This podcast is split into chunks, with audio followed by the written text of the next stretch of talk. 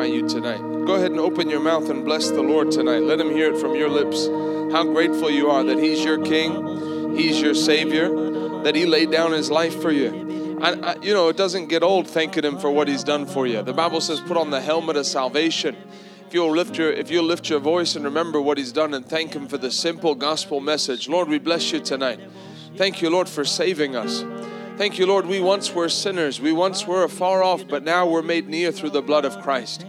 Lord, we bless you tonight. Thank you, Lord. Thank you for your presence. Lord, thank you for your goodness.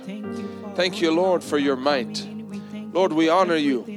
Say this with me. Say, Jesus, Jesus. come and have your way tonight. Come and have your way. Do whatever you want to do. Do whatever you Do it in do. me. Do it in me. Have your way in me. Have your way in me. Do what you want to do. Do what you want to do. I yield to you. And I lean to I you. open my heart to you. I open up my heart. Hallelujah. Hallelujah. Now open your mouth and give him a shout of praise tonight. Hallelujah. Hallelujah. Hallelujah. Hallelujah. Thank you, Jesus. You are worthy of it all. One more time. Sing it with me. You are worthy of it all. For from you are all things, and to you are all things. You deserve the glory. You are worthy of it all, Jesus.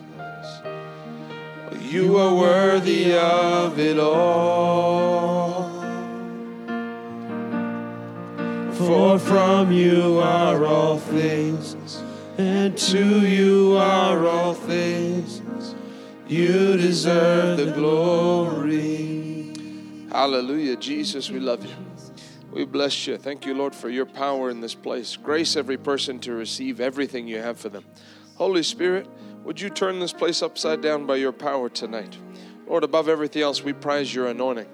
We thank you, Lord, it's the anointing, it's your anointing that breaks the yoke of bondage and sets the captives free. Lord, every addiction be a broken off people's lives tonight. Lord, every me- every mental problem, every emotional problem, every depression, Lord, every bondage from Satan, let it be broken tonight by your mighty right hand.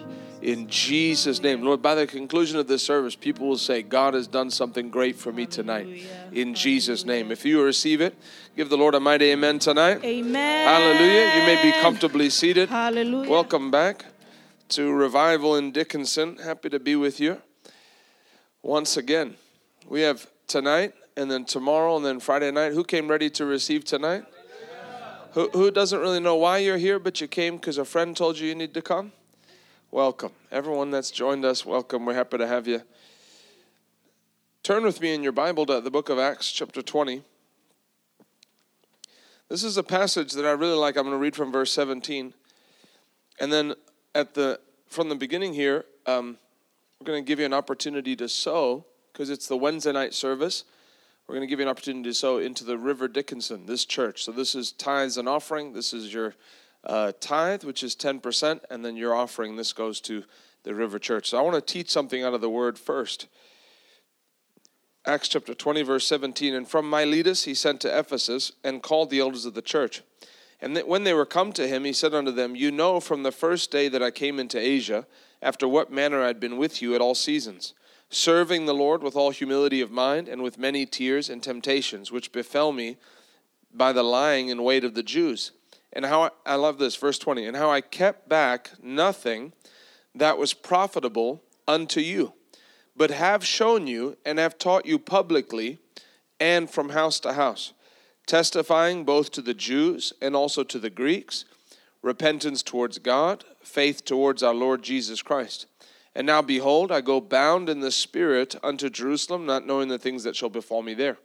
Save that the Holy Ghost witnesses in every city, saying that bonds and afflictions abide me. But none of these things move me, neither count I my life dear unto myself, so that I might finish my course with joy and ministry which I have received of the Lord Jesus, to testify the gospel of the grace of God. And now, behold, I know that you all, among whom I have gone preaching the kingdom of God, shall see my face no more. You know, here Paul's basically saying, This is the last time you're going to see me.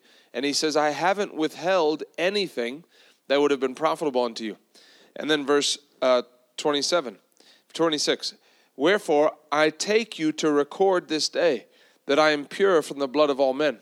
For I have not shunned to declare unto you all the counsel of God. And then he says, Take heed therefore unto yourselves and to all the flock over which the Holy Ghost has made you overseers, to feed the church of God which you have purchased, which he has purchased with his own blood. And then he goes on from there with some warning and some instruction.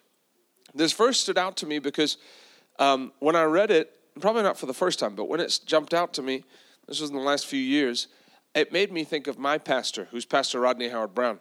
The River Church at Tampa is the main River Church. Dr. Rodney and Adonica Howard Brown started it back in, uh, what is it, 1995, if I'm not mistaken. Was it 95? 96? December of 96. That's right, 96. And, um, and the two of them, the first Sunday, you know, he had, he had been in the traveling ministry, been an evangelist, traveled, had revivals, done what we do now. And he still does that from time to time. But that's when they started the church in, in December of 96. We came in uh, July or really August of 1999. Uh, that, that's 20, almost 23 years ago. I was 13. I had just turned 13 when I joined that church. I'm 36 now. So uh, two thirds of my life has been at that ministry. And we're still there now. We're pastors on staff there. We do the healing school. I came up through the Bible. I came up through the youth group, went into Bible school, graduated Bible school, went into business for over a decade, and then and now into the ministry. But I really thought of Pastor Rodney because one of the things that happened, you know, we were looking, we were in the uh, the office back there, and on the on the desk, I guess it had just come from the frame shop, but was a couple news articles about when Pastor Rodney came here to the River Church Dickinson in the other building, and then there were two two two it says rival pastor thrown out, but there were two men who came basically to give Pastor Rodney a tough time who are critics of the ministry. I don't know, some of you may have been there, and were thrown out, stood up and protest. And so Pastor Rodney and this ministry, churches that are connected because of the word of God that's implanted into us, uh, is, is really has been to take a stand for the full counsel of the word. If you look at the modern church, and this isn't everybody, and I believe that more than ever now, you know, the, the, the devil wants to make it seem like the body of Christ is shrinking and the church is getting weaker and everything, you know, the world's getting darker and we're just holding on and things are getting bad. Things may be getting bad up there, but I believe the glorious gospel of Jesus Christ is shining and the church is growing now under persecution like it never has before. When you look overseas, you look in places like Africa, Nigeria, different countries, the gospel is growing and the gospel spreading. You could go back 60 years and and there's no footprints of the gospel in Nigeria. And then now you've got 220 million people in the country and you've got a large portion of them, some of the, the some of the largest churches in the world. There's a church there in Nigeria that they have 500,000 people on a Sunday morning. Their Sunday morning congregation is 500,000 people. When they give an altar call, it takes people seven to 10 minutes of jogging to get to the altar. People answer the call. So he'll call and he'll say, If that's you, start coming now. And then people are running down to the altar. Seven minutes of this to get down to the altar. It's two kilometers by two. It's like, you know, you're sweating. Jesus, don't, you know, please I want to repent. 500,000 on a Sunday morning. That, that's big. That's big. you know how, how big the largest NFL stadium is Cowboy Stadium? What is it, 80,000? Is that right? Does anyone know? That sounds right. Any football fans in here? Was it Cowboy Stadium? 80,000? Does that sound right? 80,000. So imagine seven of those, and now you've got their Sunday morning congregation. You know, the church is so big that they'll even tell people, did you come last week? Please don't come next week. Give other people an opportunity to come. So they don't they have they have a lot more than that. That's Africa. And so the church of Jesus Christ is growing. Amen. Can I hear an amen? That's a good time to amen. You don't say when when someone says the devil's been after me, you don't say amen then. That mean amen means so be it. So you don't say amen. Well, life's been very hard. Amen. So be it. Well, you know, sometimes we all get depressed. Amen. Don't say amen there. When you say, uh, when I say this is going to be the best two months you've ever had, that's when you say, amen. Amen. Agree with agree with the positive things. but the Church of Jesus Christ is growing. But I, but I, but I look at Pastor Rodney, and this really made me think of his ministry because it says here, I didn't withhold anything from you that would have been to your benefit. And so I think about that often. You know, Pastor Rodney has a healing school, which there's there's a portion and a, a decent portion of the of the Christian church, and these are people who love the Lord, people who will make heaven, people who we love, who don't believe that healing is for today. They believe it passed away with the apostles. And so they believe healing was something Jesus did, but now if there's any healing, the devil did it. Somehow the devil and Jesus switched plans. He's the same, Jesus the same yesterday, today, and forever. But Jesus doesn't heal now. Now the devil heals, and I don't under, that logically doesn't make any sense to me. But either way, so so Pastor Rodney stood for healing. Oh, you guys believe in healing, and then and then Pastor Rodney stood for joy. Very controversial, joy. But you know, you think about it. The devil loves depression. God doesn't want you depressed. The devil wants you depressed. The Bible actually says the kingdom of God is not meat and drink, but righteousness. Everyone say righteousness. Peace. Everyone say peace. And joy in the Holy Ghost. Everyone say joy. That's that's it says three things. Righteousness, peace, and if you're missing joy, you're missing 33% of what the kingdom of God is. It, the Bible says, Joy to the world, the Lord has come. And we're getting close to Christmas time. Joy to the world. And then, oh, joy. No, that can't be the Lord. And so you stand, oh, it's, it's literally what the angels said joy to the world, not depression to the world, joy to the world. How many would say, knowing that if you died today, you're going to go and be with Jesus in heaven forever, gives you a satisfaction greater than knowing I, am going to hell if I die? It's good news. You know, the word gospel means good news. If you get good news, usually you're happy. Amen. If someone came up to your house today and said, We're from the Publishers Clearinghouse, and here's a check for $600,000, you would probably at least smile. oh, well, just leave it at the front door. I'm sorry. I'm, life's too hard. No, you would, I mean, people would freak out. Hey! You'd freak out, okay? Anybody with me? I would have a, would you have at least a little bit of a reaction if someone showed up with a $600,000 check? I mean, you watch Oprah, and then Oprah comes up and she's like, Everybody gets a car, a car for you, a car for you. And the place goes crazy, and it's a car. Cars, I mean, someone bought you a car. Hey, you'd respond. Joy to the world. It's good news. Good news causes a, res- a happy response. I know it's like weird. You have to tell people very elementary things. God is good. God wants you happy. The devil wants you sad. If you go to God, He will take away sad and He will give you happy. Happy is good. Joy is good, depression is bad. God wants you happy tonight. God wants you joyful tonight. God wants to take away sorrow tonight and shame tonight. God wants you happy. Well, I don't know about that. Where do you see that in the Bible? Joy to the world. The Lord has come. But so Pastor Rodney stood for joy. And then this message on giving um, has been another one. And obviously, Pastor Rodney is not the only one. But I look back, and I talked a little bit about it last night. I look back over over my life, and it's not like I'm at the end of my life, but I look back over the 36 years of of where the Lord the Lord has brought me from and my family from, and where He's brought us to, and it's because of the teaching of the Word. In the same way that there was a time that I was depressed and read and and with thoughts of suicide thinking that I was going to take my own life like my own dad did. My dad, I said this on Sunday, but my dad committed suicide. And so there was a time where that was what I thought ultimately would happen with my life. And I don't I don't know if you can tell, but I'm not depressed anymore.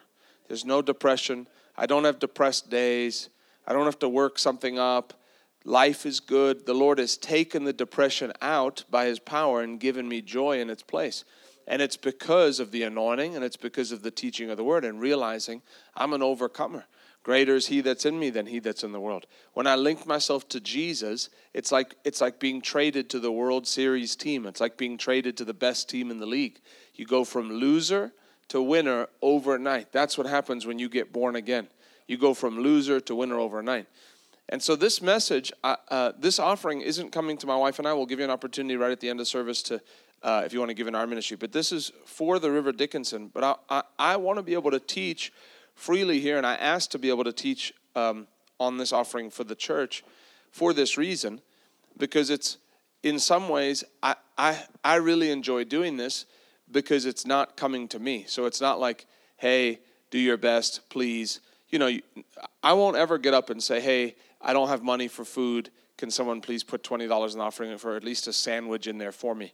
The offering isn't for me. Uh, it's not about that. The Lord's my provider. The Lord's committed to take care of me.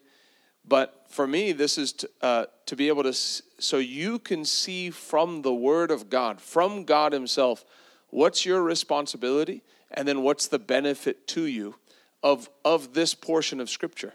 And that I'm not going to withhold from you anything that's for your benefit. So that's my little uh, preface for this teaching. But um, who's ready to receive from the Word of God tonight? I heard a man of God say that the Word of God is not like a buffet. You're not allowed to just pick and choose which part that you want. I'm skipping the salad bar. I just want the, the meat and maybe some dessert. I'm skipping that. The Word of God has to be taken whole. You know, uh, uh, I remember one time I was at a restaurant. This was in Washington, D.C. This is probably the, the most rude someone's ever been to me at a restaurant. But I, I was or, about to order a breakfast sandwich. It was like a brunch place. And I said, ma'am, can I do this breakfast sandwich, but can I, uh, can I skip the bacon and do avocado instead? And this was her response This isn't Burger King. You can't have it your way. That was her actual response. She didn't say, No, we don't do substitution. She said, It's not Burger King. You can't have it your way. And I thought, Well, I'm not going to tip and then I'll have it my way. That was probably the only time. I think I think I still like someone at the table made me tip, so I tipped something. It's probably the first time I tipped under 20% in my life, and uh, probably gave her a five percent tip. All right, I can't have it my way. We'll see about that. But, uh, but, um, but that stuck with me because when it comes to the kingdom of God, uh, Jesus lays out the rules for us, and so this is something where you don't get to choose like, oh, I don't want to repent, but I'd still like to go to heaven. Well, that's not Burger King. You don't get to have it your way. Amen. If you want to be blessed by the Lord, you don't get to have it your way if you if you want to walk in divine health you don't get to have it your way. There's there's certain things you have to do. If you want god to bless you if you want to make it into heaven we go on his rules. It's like people who say well i believe i know the i know jesus said i'm the way the truth and the life and no man comes to the father but by me but i just believe that you know god if he was really merciful he's going to let anybody in who wants to come in you know because we're all kind of good people anyway. But he said i'm giving you a bridge and that bridge is called jesus. Amen you don't get to go through Muhammad. You don't get to go through Buddha. It's Jesus only. Amen. So you can't pick and choose. Ah, this Jesus character, he's too white for me. I'm going to go find someone who's, you know, a little more darker skinned. People come up with stuff. That's the white person's God. People come up with stuff, right? But you don't get to have it your way. It doesn't matter what color he is. I'm not concerned about his color. I'm concerned about making sure heaven's my home. Amen. If that's you, why don't you give the Lord an amen on that? Amen. And so turn with me, if you would, to Malachi chapter 3. Malachi 3.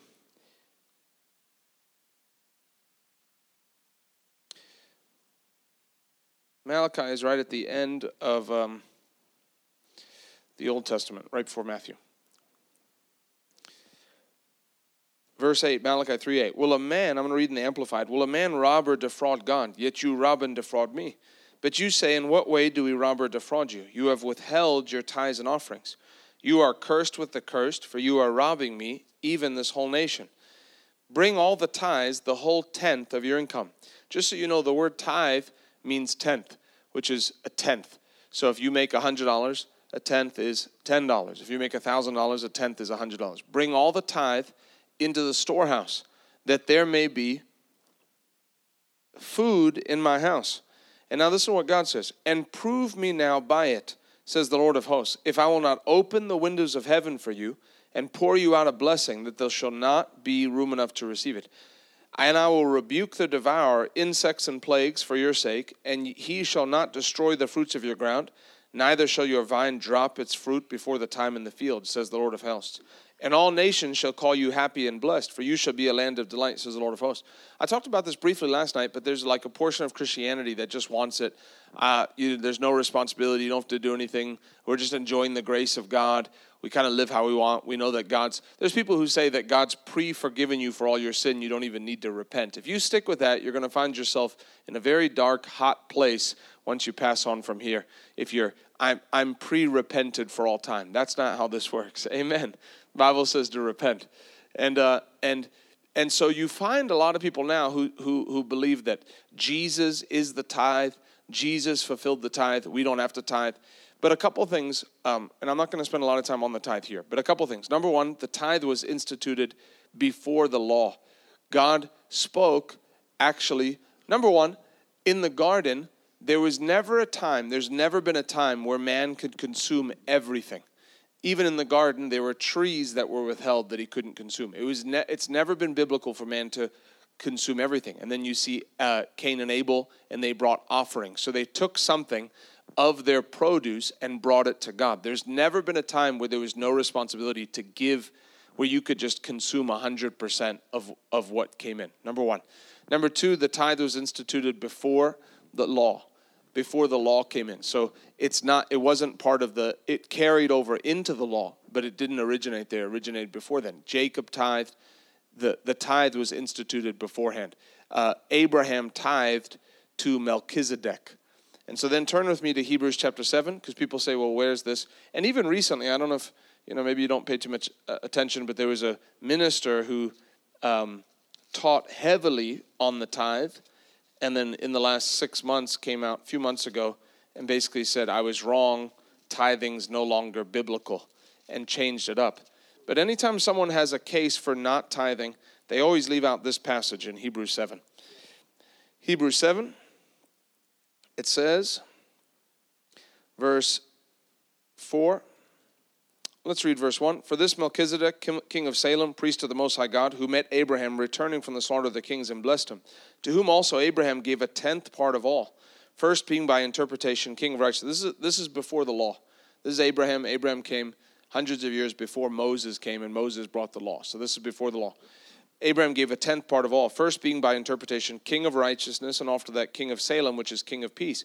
This Melchizedek was a type of Jesus, without father, without mother, without descent, having neither beginning of days nor end of life, but made like unto the Son of God, abides a priest continually.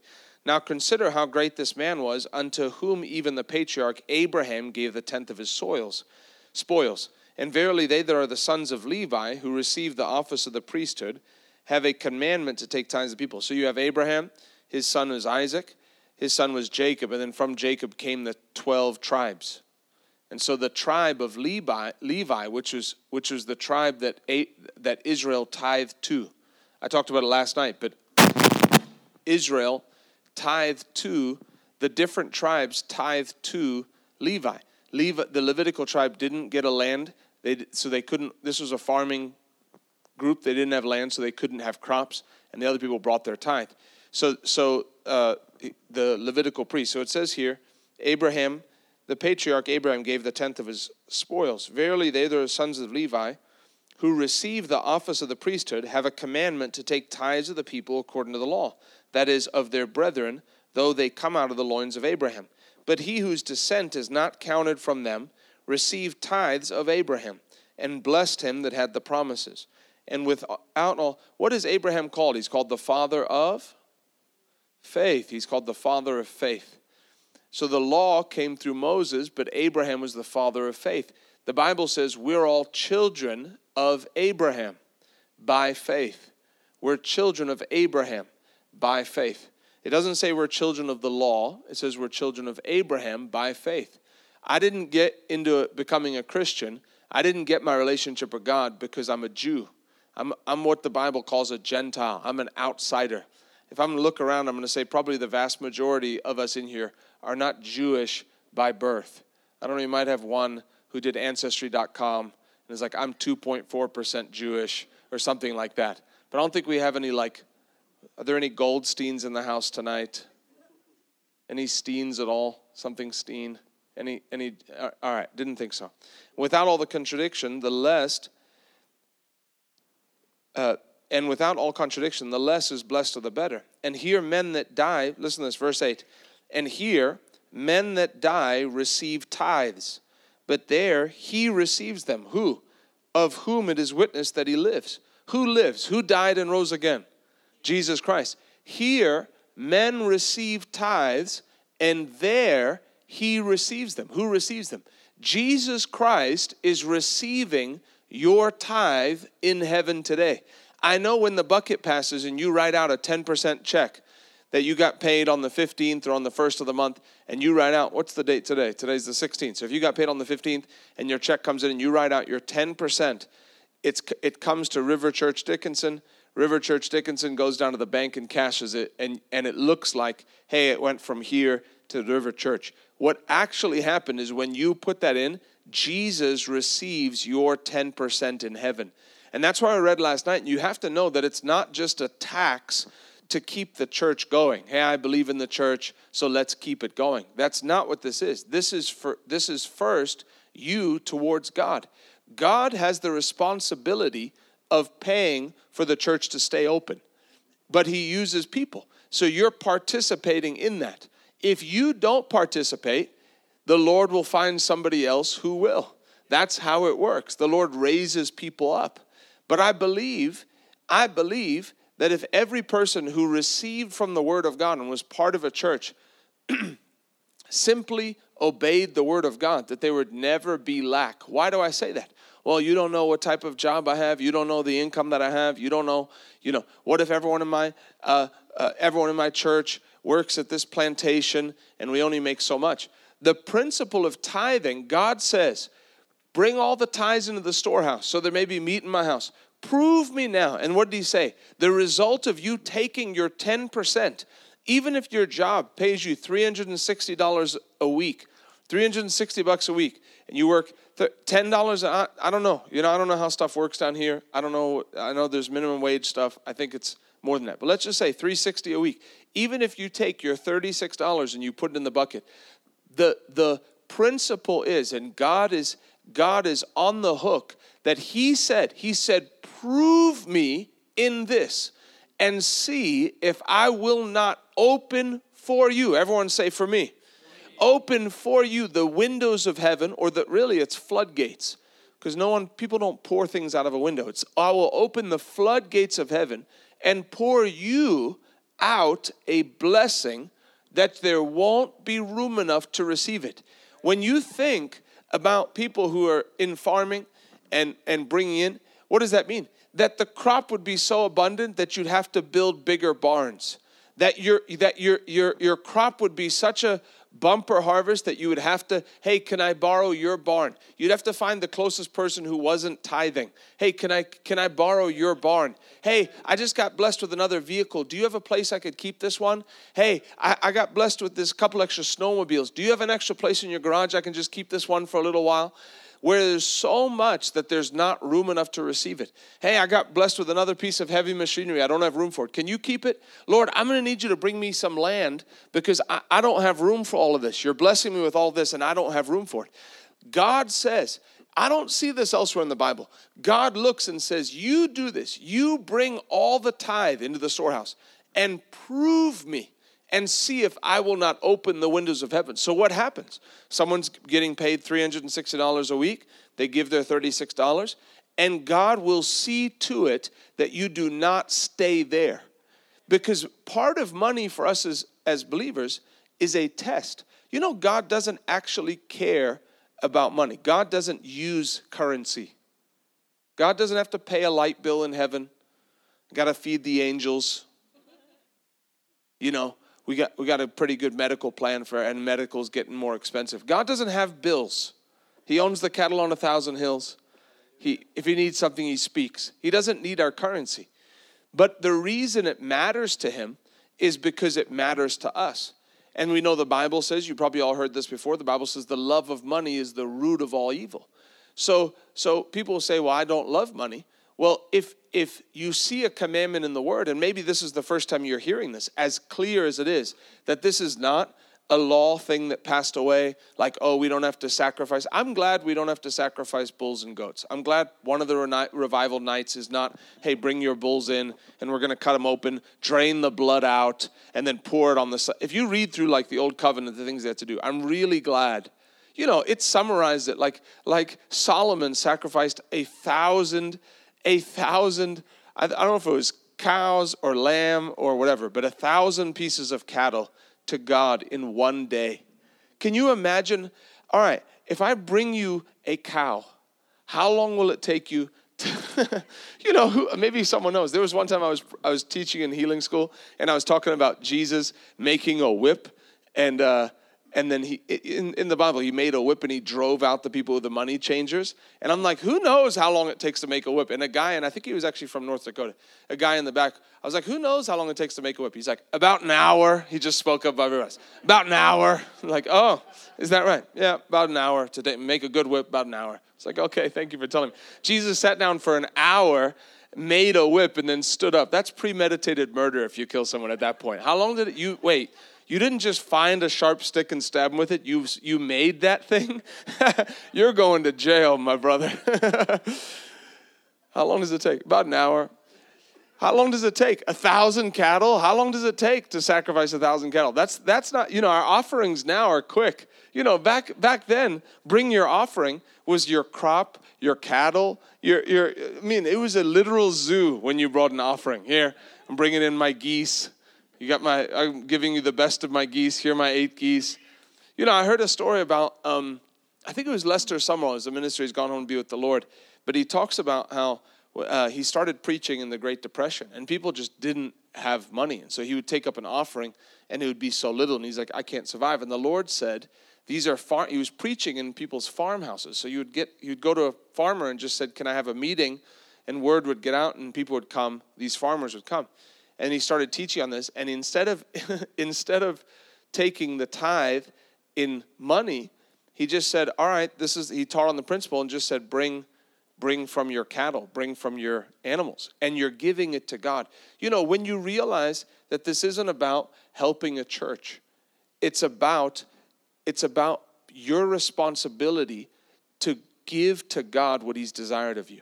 And the reason he does this the bible says in matthew 6 21 it says, Where your treasure is, there your heart will be also. So you can love, you can give without loving. Christmas time's coming up. I said this last night.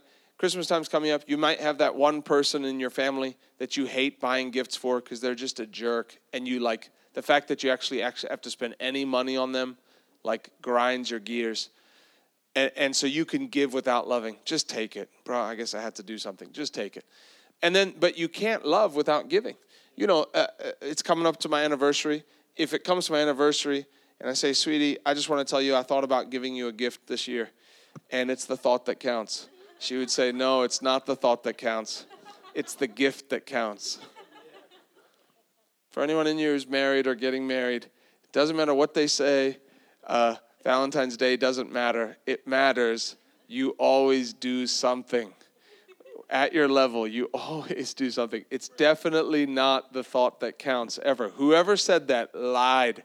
That was a feminist propaganda to get men in trouble with their wives. I, am anyway. Let's move on. you, you can't. You the Bible says in John three sixteen, "For God so loved the world that He gave." So this is what God instructed us to do. And you know, I'm really glad that you can open the word and see what does God actually require of me? Cuz I want to be in God's good books. I want to be I want to be in a in right standing with the Lord. And so this is something that God instituted number 1 to prove the sincerity of our love. Oh, I love God. Okay, show me. It's the same thing why you come in the first day of the week, Sunday, the first day of the week, and you give the best part of the day, the morning time, to the Lord. Sunday morning. That's you saying, Lord, this is the first day of the week. I'm setting aside the first of it to come. And, and uh, I, am the traveling evangelist, so I get to say everything. Maybe they, they say it anyway. But that's why I, I, I just don't understand when people now a week like this people can come as they want to come. People are hungry people people are hungry for a touch from god and people come and i'm very grateful that you guys have taken time especially with the weather as it is we you know to come. But sunday morning for me is not optional. Well I, I didn't feel like going today. Well i don't care. That's when you pick yourself up and say ryan shut up. I don't care how you feel. I'm going to church. You you talk to yourself. I'm not I, ryan i'm not listening to you shut up, we're going to church today. And I don't just say that because I'm employed by a church. I said that way before I was employed by a church. There are no Sundays going out on the boat, Sundays going out hunting, Sundays going out this. Sunday is my de- is my way of showing God, God, I'm dedicated and everything revolves around what you told me to do. And I believe in that. And then it's the same thing with the tithe. The Bible says bring all the tithe. So it's taking the first 10% and saying, God, I'm showing you that my heart is in this. Because one of the things that we see is when people start to backslide, the first thing that happens is they stop giving. When someone's going to leave a church, their money leaves the church long before they leave. The money, "Ah, I'm not giving there anymore. And so it's a practical way where you tell God, God, I love your kingdom, I love you, and I'm doing this because I want you to know you still have my heart. If someone's going to get a divorce, they're not they're and they're planning the divorce, they're not giving gifts. People who are planning a divorce, if the divorce is being planned, they're not buying elaborate birthday gifts out of their love for each other. They're not doing it because love gives. A heart that loves is a heart that gives. When you fall in love with somebody, you like look for opportunities to bless them. You know, you, you, you with my wife, you you look for opportunities. How can I bless this person? What can I do to surprise them? What can I do to bless them? What can I do to make them smile? How can I give to them? That's what love does. It opens that up where you're like, I, I just, how can I do this? If I had it, I'd do it. I wish I could buy this for that person. And, and there's a heart that wants to bless. And that's the heart of God. God loved us so much that he gave his only begotten Son. And so God instituted this as a protection for us, but as a ca- command to test our heart because he knew otherwise people would grow attached. If you look, you saw how Jesus talked about money. And he said, People think about money. He said, Don't worry. He said, I'll take care of you.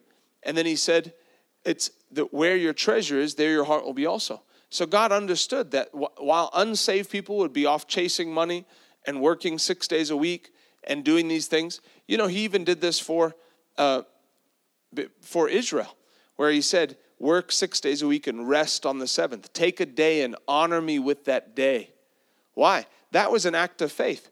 While every other nation was working, it's not like it is now, where there's a work week and you're only allowed to work 40 hours a week because whoever it is, you know, it's not OSHA. Whoever it is says you can't work more than, you know, whatever. Then there's overtime, there's like limits and all these things. There's all this.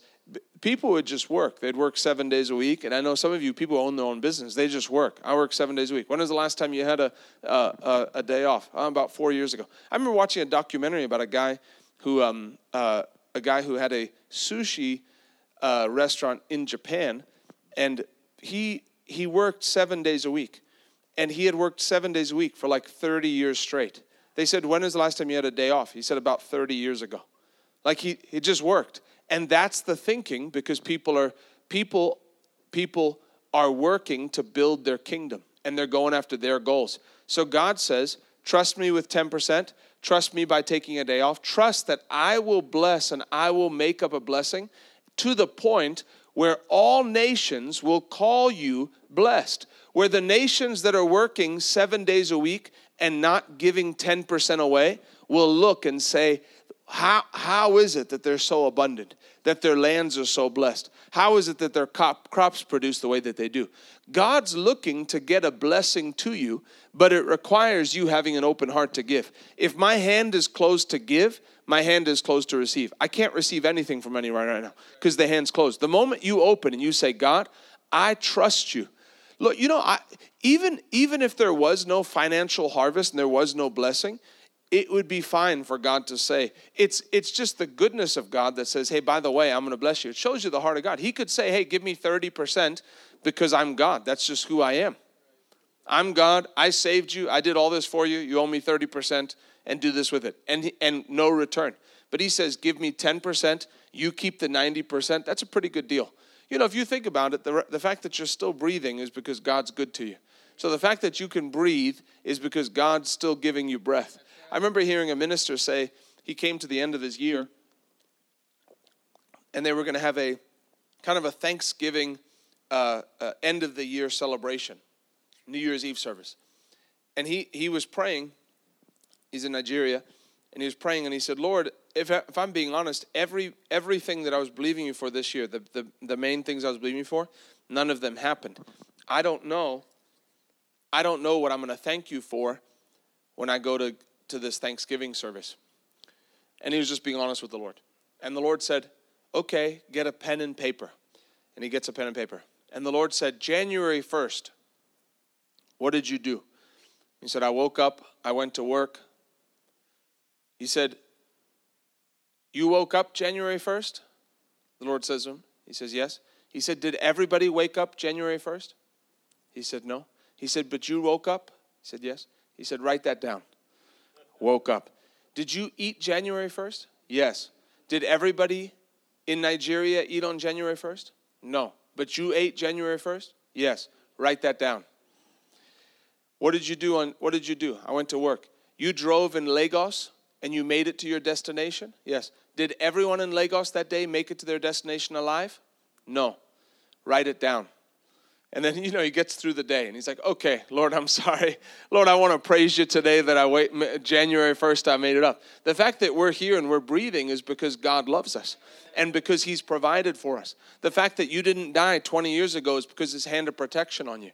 You know, one of the things to look at is when, when the rapture happens and the Lord takes us out of here and the body of Christ, which is the restraining force on this earth, is gone, how how fast things deteriorate. You read in the book of Revelation about what's going to happen after that, how these plagues come, how things accelerate, and and if the Lord doesn't stop it, that's seven years of tribulation. More than, more than half the population. We, apparently, we just passed 8 billion people. That's the new statistic 8 billion people on planet Earth. Half the population will die in seven years because the devil's able to do whatever he wants. It's only the body of Christ that's keeping him at bay right now.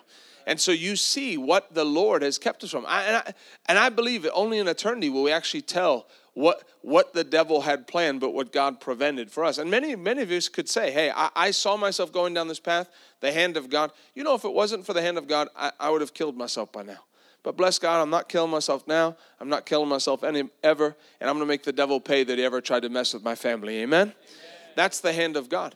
And so God comes and he blesses us, and then he says, give this 10% back so that I can bless you and to prove the sincerity of your love. But then people have come and brought other things. Oh, it's not biblical, it's not New Testament. But here you see, Jesus receives the tithe in heaven. And so when you give and you make a commitment, God, I'm going to be committed to your kingdom. I'm going to be committed with my funds. And it isn't 10%, so 2% goes over here, 2% goes over here it's 10% to the local church where you get fed the word of God. It's not 10% to a local to a traveling ministry. If now if you're in a place if you're living in Syria and and that and then you watch online and there's a church that ministers to you, that's where you'd send your tithe. But but it's where you get fed the word of God. God instituted that as a way to protect you, as a way to keep your heart invested in the kingdom of God the Bible says, where your treasure is, there your heart will be also. It's like you sow your heart into the kingdom of God. I don't know if I told this story. I think I told this story earlier in the week. But there was a day I was driving, um, and I, yeah, I did. I was in my, uh, I had a Mini Cooper at the time. I'm now on the other end, I have a Jeep Gladiator. I, uh, there was one time I had, when I used to have long hair, hair down to here, and I was driving in my Mini Cooper. A guy, I shouldn't tell you the story. A guy pulled up in a truck and like looked over, like he sped up and pulled up because all he saw was a cute Mini Cooper and then long hair. And uh, pulled up and looked at me like he was going to check me out. And he looked, and I turned and I looked at him, and he was like, you know, and like realized that wasn't the worst. I really shouldn't tell these stories. I was at, I used to work at when I was like 19. I worked at Sam's Club. I was a vendor, and uh, I was standing over in the section, and this guy called me over, and I and I walked up, and I didn't say anything, and he's this big Jamaican guy. And I don't know if he just had poor eyesight, but he said, "Oh, you're you have such he, oh, you're so beautiful. You're so beautiful. What's your name?" And with the deepest voice I could muster, "My name is Ryan." And he's like, "Oh, oh, sorry." And he thought of the long hair. I was like, "It's probably time to cut my hair now." So now, since then, since I've cut my hair, I'm just heading in the opposite direction. I'm probably going to get a 50 caliber installed on the back of the Jeep. Come to you know, just to make it look tough and uh, so no one ever mistakes me for just in case zombies come too. You know, there's a couple couple reasons. And then and then when I'm raptured, some gets left behind. We'll have a vehicle for the tribulation. They'll be able to go through the, the head. I'll bless some backslidden person with my vehicle. Amen. You got to think ahead. Amen. but the tithe, the tithe is the way that you show God, God, I love you. Honor you with everything I have is yours, all 100% is yours, and you ask me for 10% back, good, that he loves you so much that he'll bless you. And so what will happen is where you start giving your $36 a week, and then the Lord will increase you. And the Lord will uh, open another opportunity. It's impossible if you're if you're living for the Lord and doing what he said for you to stay small. It's impossible. The Lord will open an opportunity to increase you whether it's at your current job, whether it's with the side business, the Lord will open an opportunity to increase you because there is a hand of blessing that comes on what you do. And so God is looking to advance his people. God is looking for his people to advance, his people to get bigger, his people to get blessed. So even if you even if this was a congregation in Africa and everyone was working on a plantation making very little, if all the church starts to tithe within a short time, everyone would be it would be something that the Lord would create. You know, I remember seeing this. I remember seeing this video, and uh, it was somewhere in Africa. But someone there was the side of this hill, and I guess someone came up to it and started digging, and they found gold in the side of this like hill or this mountain they found a vein of gold. And so all you see are these Africans there and they're chipping away, just pulling chunks of gold out of this thing. The Lord will do that. The Lord will find you a plot of land and, and there'll be gold in it. The Lord would figure out a way. There's a blessing. God looks at you and says this Prove me in this. You do it, put me to the test. See if I will not open the windows of heaven. And so I want to tell you, I know, I know one thing that people said, well, I can't afford to tithe. I want to tell you that you can't afford not to tithe because he says he'll rebuke the devourer for your sakes. So either you'll pay your tithe joyfully to God through the offering, or it'll be like putting money in a, in a pocket with holes in it where everything's always falling apart. Why is everything not working? Why is the car always breaking down? There's a supernatural protection. He said, I'll rebuke the devourer for your sake. It's unbiblical to, to consume everything that God's given you. But on the other end, there's a blessing that comes. And I want you to begin to see that God's positioned you here at this church, where, where other churches, we're going to put a box by the door. You know, there's churches that get up and they'll say nothing, but they're held accountable. Pastor Rodney, the Lord told Pastor Rodney when he got the breakthrough and he saw it in the Word, he said, I'm holding you personally accountable that if you don't teach this, you're responsible for the poverty of my people because the enemy has a grip on people in poverty. Poverty's no fun. Poverty is a grip of the devil. Poverty will keep it where I'd like to go win souls, but I got to go work. I'd like to do some, I'd love to be there for revival meetings, but I picked up a babysitting job because I'm not making enough money. I'd like to do this where, where it just controls you. Poverty is a curse. God didn't institute poverty the devil instituted poverty. I know, I know the Catholic Church tried to dignify it and glorify it. I was listening to the, uh, sometimes I'll just turn on the, the Christian radio just to hear something that provokes me so I have things to preach on. And I turned on this Christian radio station, it was the Catholic station, and they were talking about one of the, the saints, and it was Saint so and so, not in the Bible, but Saint, you know, brother so and so. And uh, they said he lived such a holy life. Oh, but the thing that marked his life was the poverty, the level of poverty. He, he, he lived at such a level of poverty that he wouldn't, he wouldn't own anything new. That when he needed new undergarments, they had to go out and buy new ones and rough them up to make them look used for them to use it. And this, they were like saying this like this is a good thing. Like, all right, what are you going to do in heaven? The streets are made of gold, you know? I, people just don't think things through. All right, in the Garden of Eden, was there you know, you think about this. In the Garden of Eden, he said, Eat freely of all the trees. You know, uh, you know how many, who likes mangoes? I, I'm a, I like mangoes. Who likes bananas? Who doesn't eat any fruit at all? You know that there's over 300 different types of bananas? Different types of bananas. You know there's over 200 different types of mangoes. You know that there's a you know that there's a cotton candy. This isn't man-made. This is a cotton candy flavored mango. It's a mango that tastes like a cotton candy. There's a mango that tastes like lemon, like uh, lemon curd. There's there's uh, uh, there's there's over 200 different flavors of mango. You know who knows what you know mint like the little uh, herb mint. You know that there's a mint. There's a chocolate mint. It's not it's not cultivated. It wasn't like man figured this out in a laboratory. It actually tastes like chocolate mint. It's chocolate. It's chocolate. And God made that. Here, God is, hey, have as much as you want, eat freely. Lord, how many? Yeah, uh, there's a lot. I don't know. There's a lot. I made a lot. I was going to just do one mango, but I thought I'd do a couple hundred. There's not one gray fish in the ocean. There's fish in the ocean that there's really no point whatsoever for their existence. We're going to do one that's going to have spots, and it's going to be, and then we're going to do one that's going to have stripes, and then we're going to do one that has spots and stripes, and it's orange and white. Why? I don't know. I feel like it. Nothing's going to eat it. Hu- humans aren't going to benefit from it. You know, if this was if this was the the World Economic Forum, it would just be one gray fish that was high in protein. That's all. That's what humans get. One, we need to be efficient. God didn't create for efficiency. God created just out of fun. Why? Let's make this. You know, there's a. I, I saw this video. There's a. I don't know if it's a ram or a goat, but that lives in some some of these mountains. That's the front half is white and the back half is black, or the other way around. Like it's split down the middle perfectly. It's a black ram, and then you get halfway and it splits and it's completely white. God's like, we'll do black. Uh, stop. Okay, let's do white on that side. Perfect. Why? I don't feel like it. I just felt like it.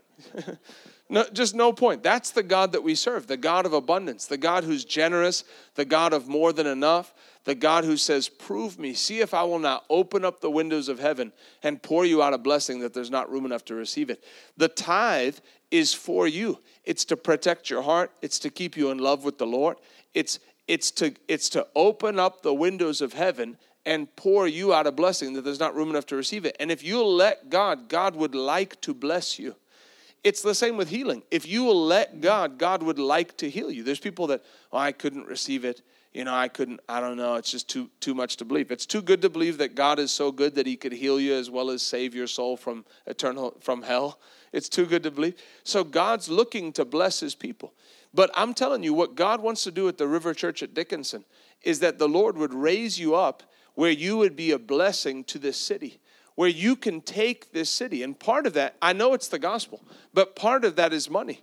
It takes money to get the gospel out. And so I want to challenge you because this is going to this this offering is going to this church. This is tithes and offerings. I want to challenge you to take this challenge in this area. And first of all, return and, and if you're not tithing, obey the word of God. I believe we have tithers in this place too. But obey the word of God, and that means 10%. So if you get paid $10 an hour and you work 40 hours, it's $400 before tax. You would take $40 and give to the church as your tithe.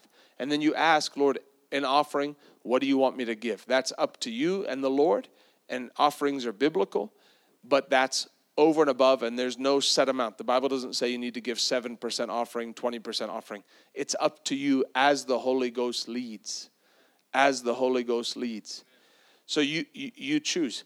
But I, but I believe there's maybe even people, you know, there was a time in my life, and I'm just being very transparent with you, there was a time in my life where I stopped tithing as a when I was in sales. Somebody came, somebody that I looked up to spiritually came and talked me out of tithing.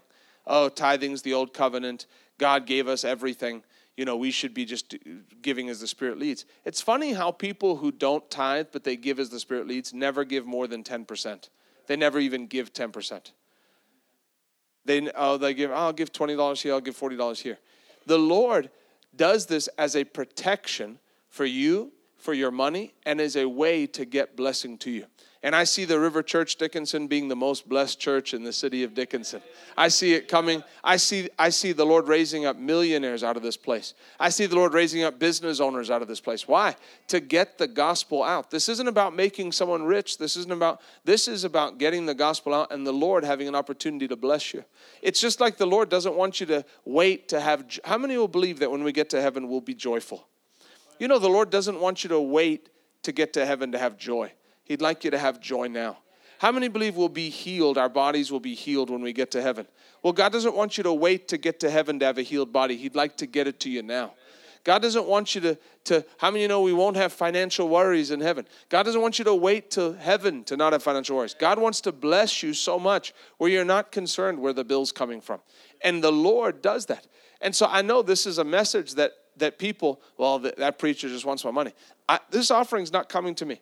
I'm not here for your money. We don't travel for people's money. We travel because God called us to travel. And, and maybe you think, well, that's what you say now. But e- even if we didn't take up an offering, if there was an offering, the Lord would take care of us. It's not about that. I preach at Healing School. I don't get offerings. I've been doing. I preach. I preach a lot harder than I'm preaching here. I preach five hours a day, uh, ten days, and I do one on ones with people. This has felt like a vacation for me. So, sitting there drinking my coffee, looking out at the snow, reading my Bible, playing with my kids, and then come here and preach. It's felt like a week off. So, so I preach a lot harder, and we don't they, we don't get offerings there. So this isn't about an offering for me. This is about me doing what God's called me to do, and for you, this is part of God's plan for your life. This is not a secondary thing because this is a direct you tithing and obeying the word is saying, Lord, the part where man works so hard to, to, to make sure his money situation is right, to then say, Lord, I trust you and I'm giving my 10% back to you. And really, all of it's yours. If you said empty out the bank account, I'll empty it out. If you said empty it out, empty it out. Can I tell you one testimony? I'm going to do it anyway. About the truck. About the truck. This isn't to brag, this is to brag on the Lord. When we came into, I told you about the house. The Lord paid off my house. When we came, uh, when the Lord paid off my house, I had one debt left, and that was my wife's car and my car was paid off. I had a Subaru, and um, and I decided I would never take a personal loan again. This is just me. This isn't this isn't something you have to do. This is you move forward in faith, and then you can decide. I just said I won't take out a personal loan. This was me personally. So then we went into the ministry, and uh, and one day, this was back in 2021. One day, uh, in the beginning part of the year, the Lord spoke to me to reach into, I, I'd, when I'd been in business, I'd put money aside in savings and take a substantial amount out and bless people. And now this is money that's already been tithed off of. I've already given offerings, but this is savings. And the Lord said, take some of that money, a chunk of it, and give it and bless these ministers. So we blessed these ministers. And then March came around, and uh, somebody came up to me and said, Hey, I had a dream about you that you got a new truck. And I thought, I like the sound of that. I was driving a Subaru Outback, which there's nothing against Subarus, but I said this it's like the official car of the Democratic Party, like the Subaru, like the state of Maine, you move there and it, you know, you get a Subaru and it came with a Hillary bumper sticker. Up here, it makes sense because of the snow. So I know there's probably people in here who drive Subarus. It makes sense. In Florida, if you're driving a Subaru, it's a specific political statement. And I didn't realize that when I got it. I just liked hatchbacks and I got the Subaru Outback. But I was like ready to be done with this car. So I was like, all right, Lord, I, I like the sound of that, this Jeep. And, um, and so I needed a word from the Lord. And uh, I said, Lord, I need a word from you. And um, then one day I woke up, and the Lord oftentimes will speak to me about this, speak to me like this. But one day I woke up, and out of my spirit, I out of my spirit, as I was waking up, I spoke and I said, out of my mouth, the, the truck's on its way. And it wasn't my head because I was just, you know, there's that time where you're like coming out of sleep. It was c- coming out of sleep, and that's how sometimes the Lord will speak to me. I'll feel something in my spirit, or I'll say something out loud. And then I know it's the Lord. And I said, it was the truck's on its way. So then I rejoiced. And then I said, all right, the truck's on its way. Well, if the truck's on its way, then I'm going to get rid of my Subaru now because the truck's on its way. So the Lord spoke to me about who to give my Subaru to. I got it ready. And then that next Sunday, I took my Subaru to another person in the church and I said, Hey, I want to bless you. Uh, here's my car. And I gave them my Subaru. Why? Because the Lord spoke to me, my truck's on its way. So out with the old to make room with the new. So that was a step of faith to do that. Amen. You just give your car away. Here's my car, Subaru. It's the third car I've given away. I'm going to give away a lot more before I go be with Jesus. It's a lot of fun giving away cars. Amen. When you're a kid, you give away toy cars. When you get older, you just give away uh, real cars. Amen. Give away houses. You give away. I haven't. I, I, I I'm ready to give away more houses. I paid off my mom's house when I was in business. That was the first house I gave away. I'm ready to give away more houses. Amen. Yeah, I, I think it sounds like we got a couple people in here who are also wanting to give away some houses. Hallelujah. Hallelujah. All right. If that offends you, uh, Pay attention to that because it's giving away houses. I didn't ask any of you to give me a house. I'm talking about wanting to give things away to other people. So if you can believe the Lord for it, then believe the Lord for it. If there's a provision in the word for it. How many would like how many would like to lay hands on people and they get out of a wheelchair. You'd like to, that'd be awesome to you. Man, if I could lay hands on somebody and they like, they can't walk and then now they can walk, you'd be like, man, that'd be amazing. Let me see your hands. It's the same thing. Lord, if I could go help someone who's homeless and get them saved, get them delivered, and get them into a home and bless them with a car, that, that'd be awesome. But you have to be positioned to do that. That's the heart of God to be able to do that sort of thing. So, anyway, so I gave this car away, and then uh, I'm believing the Lord. And then someone came up to me the Sunday and said, The Lord spoke to me, and here's a check for $5,000 towards a new car. And I said, Thank you, Lord. That was an encouragement to me because it wasn't $20. If someone said $20 towards a new car, well, $20 gets about a quarter of a tank of gas. No, no. Uh, yeah, a quarter, quarter. About, a quarter of a tank of gas. But it was five grand. So I said, Hey, that's something, right? And so then I just started believing the Lord because I didn't have money to go get it. And so I said, Lord, if you if you want me to have a new car, you have to pay for the whole thing. And I'm not taking out a loan. So I'm not asking to get a down payment. I'm you're gonna need to pay for it. And I started believing the Lord. Can I just speak plainly to you? Is that okay? So I started believing the Lord. And I had always wanted a Toyota Tacoma. It kind of been the truck that I had my eyes on like my whole younger life. I liked the Tacoma. And so I started looking at it. I went down, I went down to the dealership and uh, I looked at this Tacoma and I test drove it. And then I sat down and I made the mistake of saying, I'm a cash customer. It's, not, it's the worst thing you can say. They give you a terrible deal. You always tell them, I'll do financing. We'll figure out the details. And then if you're paying cash, you pay cash. You trick them because you get a better deal when you're financing. Just so you know, if you're buying a new car, never say cash customer. It's the worst. All right. There, I learned you something.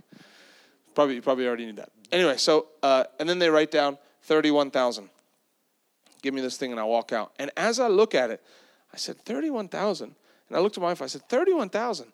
I'm not a $30,000 truck guy. I'm a $50,000 truck guy. And that came out of my spirit. And it kind of caught me by surprise. But I knew, I know the difference of things I say out of my mind and then what the Lord says out of my spirit. I, I know the difference.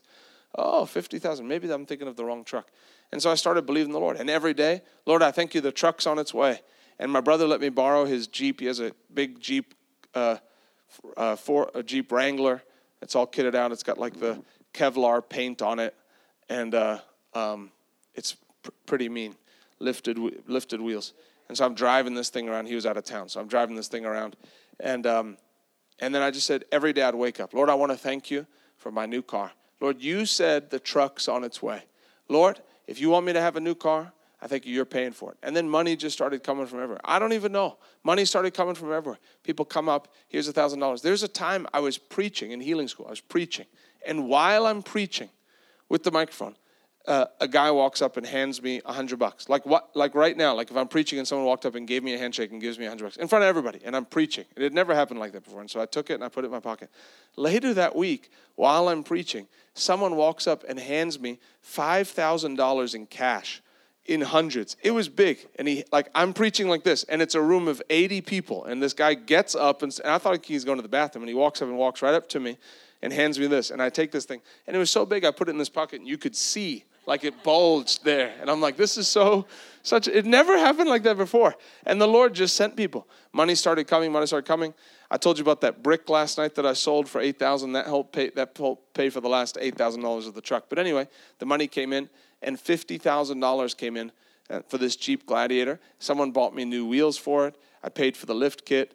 I paid for the, the upgrades. And the Lord paid cash. I went down to the dealership in Miami and, and took a check for, took $10,000 $10,000 cash and took a check for the rest and paid cash for that vehicle. And the Lord paid for it all. I didn't pull any money out of my bank account. I, the Lord brought it in supernaturally. And that's the blessing. That's the heart of God towards you. Religion would say, well, did you have to get a new car? No, I didn't. I didn't have to get a new car. I didn't have to get a $50,000 car. I could have got a $12,000 car. But I wanted a $50,000 car. And I wanted a new car. And I wanted a Jeep Gladiator. And I wanted it to be mean. And I wanted it to be lifted. And I wanted to lose gas mileage by lifting and putting these huge gas. I got a diesel so it'd be loud and terrible for the environment. I wanted all of those things. And the Lord brought in the money to have it. Oh, it's uh, gas, diesel. So it's, it's such a scam. Diesel went up five dollars a gallon. Gas went up five dollars a gallon, and now gas has come back down and diesel's higher, five forty. a ga- I don't care. It doesn't matter. The Lord has to pay for it anyway. If He paid for the truck, if He brought in fifty for the truck, He can pay for my gas. I, it doesn't matter to me. The price of gas makes no difference to my life. It can go to ten dollars a gallon. It makes no difference to me because the Lord has to take care of me. And He gave, Lord, you gave me this car. I know I prayed for it, but you paid. You you brought it in. You gave the okay, so you have to pay for the gas. The Lord is looking to bless His people. The Lord is not looking to withhold from you. The Lord is looking to bless you. And I'll even say this the Lord has a plan to get you from where you are to abundance. He has an actual financial plan for you. And it's not a it's not just all a Dave Ramsey, you know, make your coffee at home financial plan. It's a blessing where you can see this is the hand of God. This is the, you know, if you're going down to the casino and spending $1,800 a weekend at the casino, maybe stop. Maybe don't do that maybe keep that money, give your tithe, and, and let the Lord bless you, and you'll save $1,800. So if there's things like that, maybe there are some practical changes. Uh, my, my, my alcohol bill last year was $22,000. I'm not speaking personally, I'm just giving examples here. I don't drink, just so you know. I don't even drink kombucha, zero alcohol content in, my, in, my, in, in, in what I drink. And uh, one amen, a few sighs, and some some growls. but the, but the Lord has blessing for you, and He said, "Prove me now in this." And so I want to tell you, River Church Dickinson, as you allow the Lord to open your heart to give, it's it's you telling God, God, I love you, and I want people to know, and I want to have an actual proof. The Bible says in 2 Corinthians 9, God loves a cheerful. Let's turn there before we give you an opportunity to sow. 2 Corinthians 9. Hallelujah. 2 Corinthians 9, verse 6. but I say, but this I say, he that sows sparingly shall reap also sparingly. He that sows bountifully shall reap bountifully. Every man according as he purposes in his heart, so let him give. Now, this isn't talking about the tithe. This is an offering for the church at Jerusalem. So this is over and above the 10%. And then he says, Every man according as he purposes in his heart, so let him give.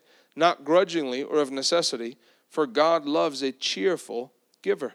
Verse 8, and this is the result God is able. Everyone say, God is able. Listen to this God is able to make all grace abound towards you. You know, grace, pe- people have used definitions grace is God's riches at Christ's expense. I, I don't really understand what that means. Grace is God giving you the ability that you don't have to do what He's told you to do. So Paul said, I've worked harder than all the other apostles, but it wasn't me, it was the grace of God in me.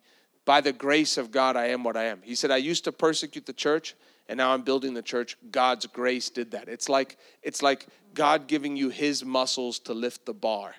The bar is too heavy for me. God gives you his muscles, you lift the bar. God's grace is God's ability.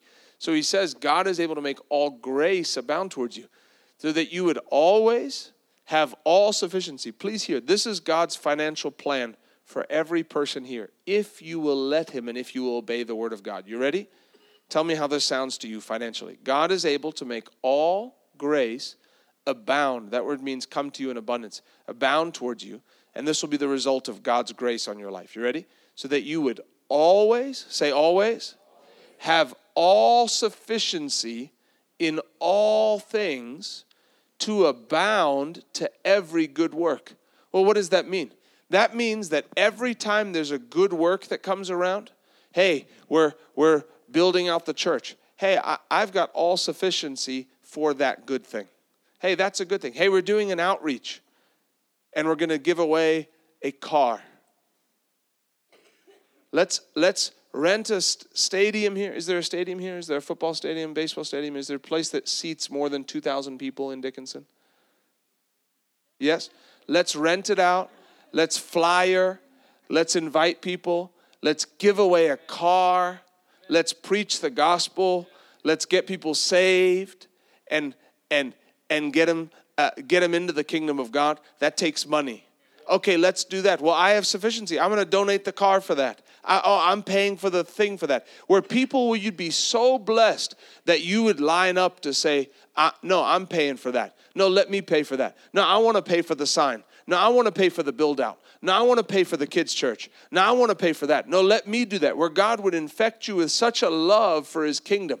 Lord, as you bless me, really it takes, all it takes is you taking your grip like the world is, such a grip on their money to say, Lord, I love you. It's all yours. Here's your 10%. You told me to keep the 90% and then give as you lead. If you tell me to give all of it, it's all yours. But Lord, I love you so much, it's all yours. My life is yours, my money is yours, whatever you want. And then you'll realize that God's not a wicked God that wants you to live out on the streets while the church is being rebuilt. He'll say, You give, and I'll bless. You give, I'll bless. You give, I'll bless. God is looking to raise up people in this church that He can bless, that He can and if you're a giver and you're a tither, then, then this is the time where you say, Thank you, Lord. I'm going from glory to glory and strength to strength. And you start to open your mouth and say, Thank you, Lord. Every day you open your mouth. Lord, thank you that I'm rich and I'm getting richer. You know, I say that every day. Thank you, Lord. I'm not afraid to say that. The Bible says in Proverbs 10 22, write this down if you have family members that don't believe in prosperity. Not, not that you need to convince them, but if they overhear you saying, Hallelujah, I'm rich and I'm getting richer. Well, what, uh, that you, you know the love of money is the root of all evil. Yeah, but Proverbs 10 22 says, The blessing of the Lord makes one rich and adds no sorrow with it. I wake up and say, Thank you, Lord, I live a sorrow free, rich life in Jesus' name. Thank you, Lord, you'll enable me to give more this year than I've ever given before. Thank you, Lord, you'll enable me that next year I'll give double, t- three times as much that I gave this year. Thank you, Lord, you're taking me from glory to glory. Lord, can, can you enable me to give away another car this year? You know, you start where you are. The first time I believed for, for money to give, it was $20. And then another time I believed for $1,000. Another time I believed for $5,000. And then you, you start increasing and you start increasing. Lord, would you allow me to be a part of that? You know, because I think God, no, not I think, I know.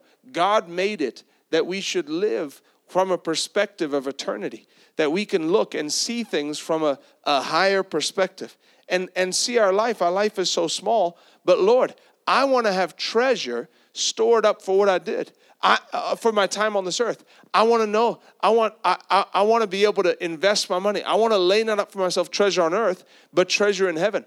I don't want to get to heaven and have nothing to show for my life. I want to be a soul winner. I want to be someone who gives. I want to be generous. I want to be obedient. I want to do everything the Word told me to do. Like Peter, Lord, if I if I can walk on the water, let me come walk on the water. If I can walk on the water in this area, Lord, if I can give away a house, Lord, would you bless me so I can give away a house? Lord, would you bless me so I can so I can pay for this at the church? Would you bless me? That something rises up on the inside that you say, I'm going to be a part of what God's doing in my city. You know, God put you here for such a time as this. You may not be called to the ministry, but you are called to Dickinson.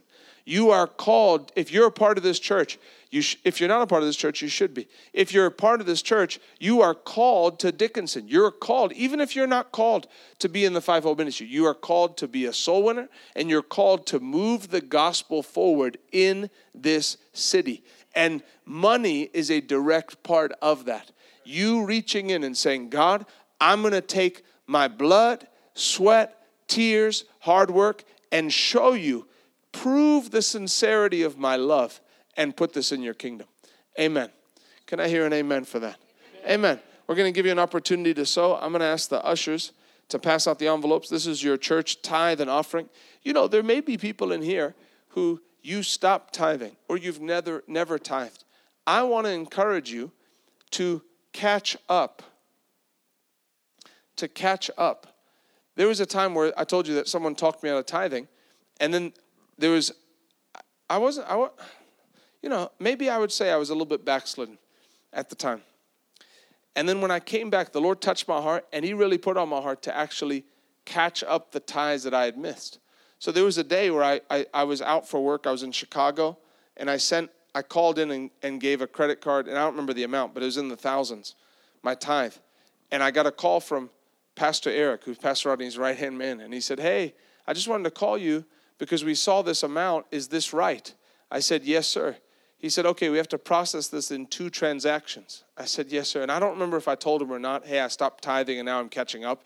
But I got that phone call from, I don't think my wife even knew that story, from Pastor Eric hey, and that was me because the Lord said, hey, you, you, I've blessed you and I've kept blessing you. Catch up.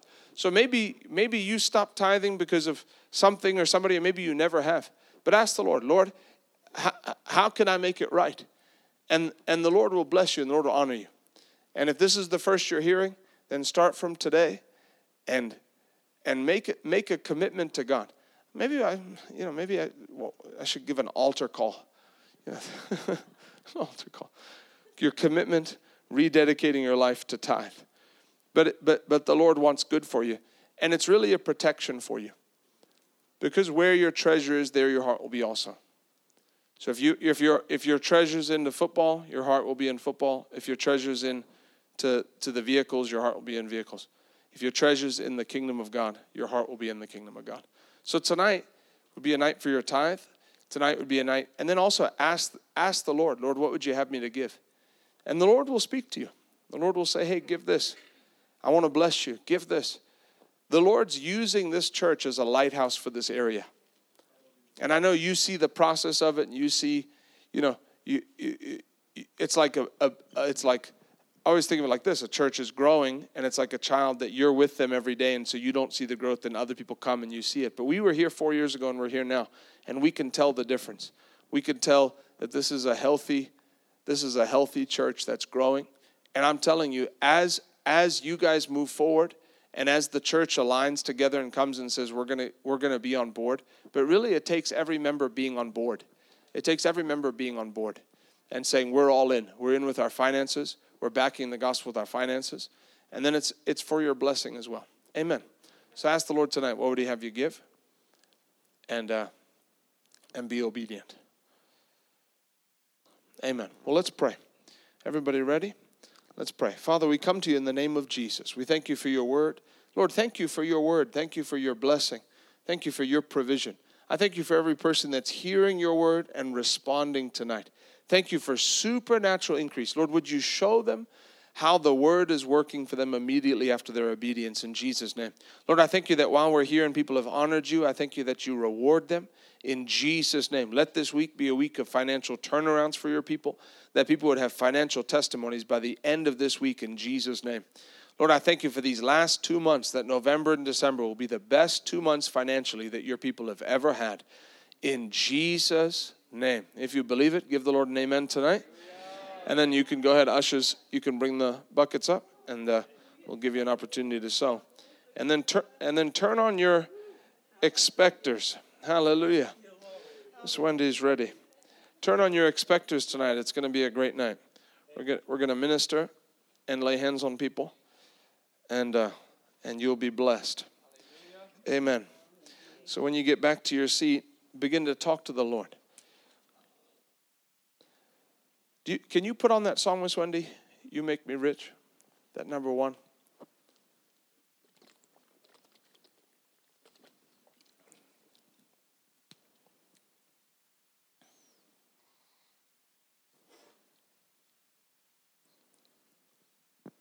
Hallelujah.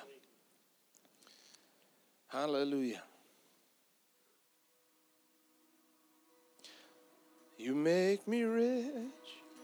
You've given me your blessing. You can turn that up. Thank you.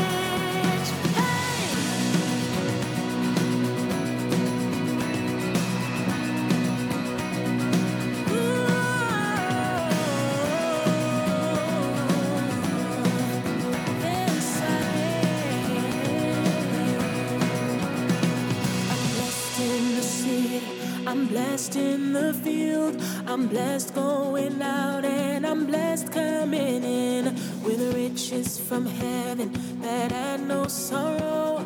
You've opened a window that no man can close. I'm blessed in the city. I'm blessed in the field. I'm blessed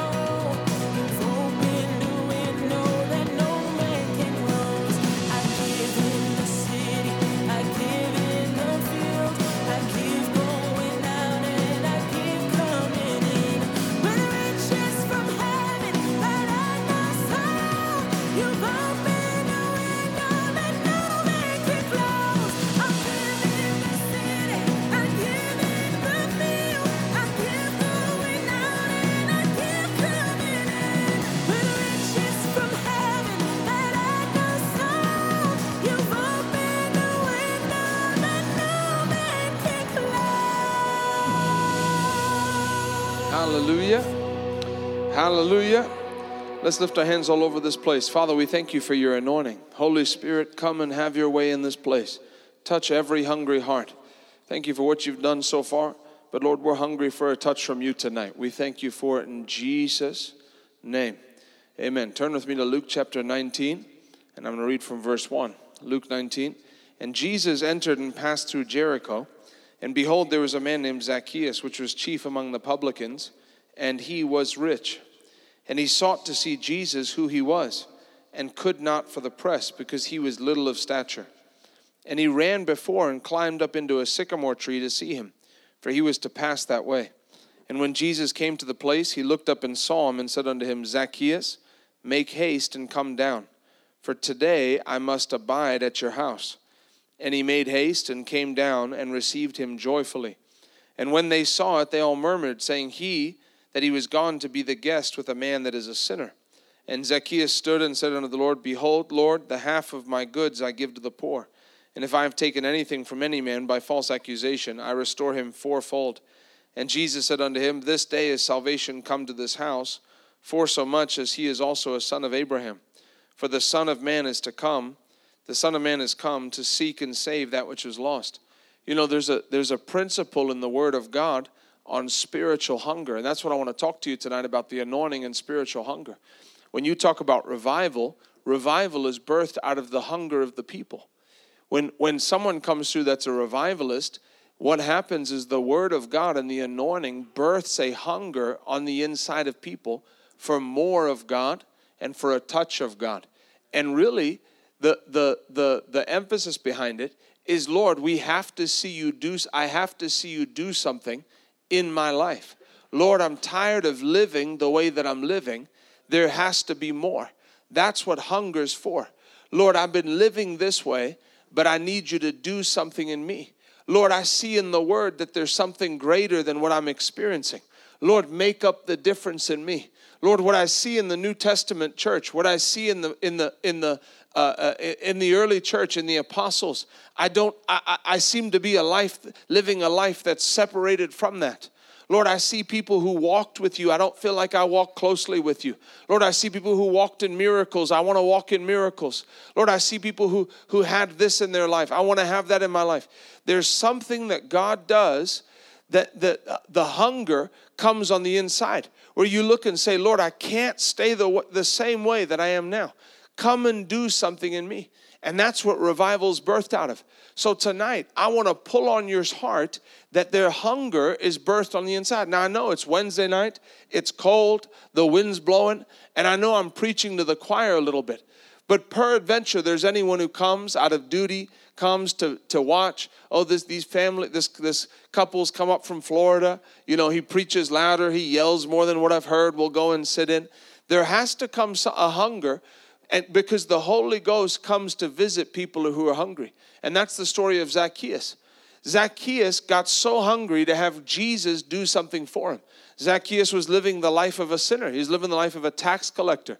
Tax collectors were notorious from robbing people, where he'd come in and say, Hey, you got to do this. Hey, uh, take a little more. I'll take that over there. I want that over there.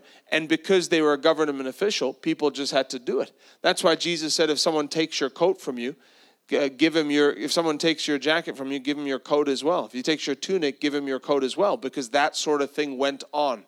It wasn't like you could call a number and complain my tax collector took more. The tax collector showed up and hit what he did was enforced it's not like it is today. And so he lived a life of a sinner and when he heard about jesus he heard that people were coming and repenting.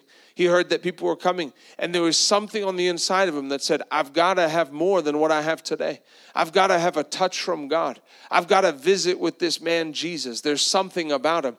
I want to tell you, church, there's still something about Jesus that attracts people. That's why you can never look and say, well, they weren't interested in the gospel, because everyone deep down is interested in the gospel. Because Jesus is the most wonderful person that history has ever known.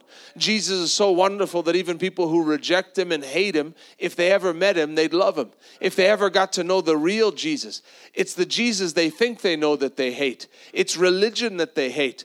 It's bondage of religion. You have to do this, you have to do this, you have to do this. Where there's no love, have to go to church, have to do this. Oh, religion started all these wars. That's not Jesus. Jesus didn't start wars. Jesus came to Jesus came to give us peace with God. He didn't come to give us war with our with other countries.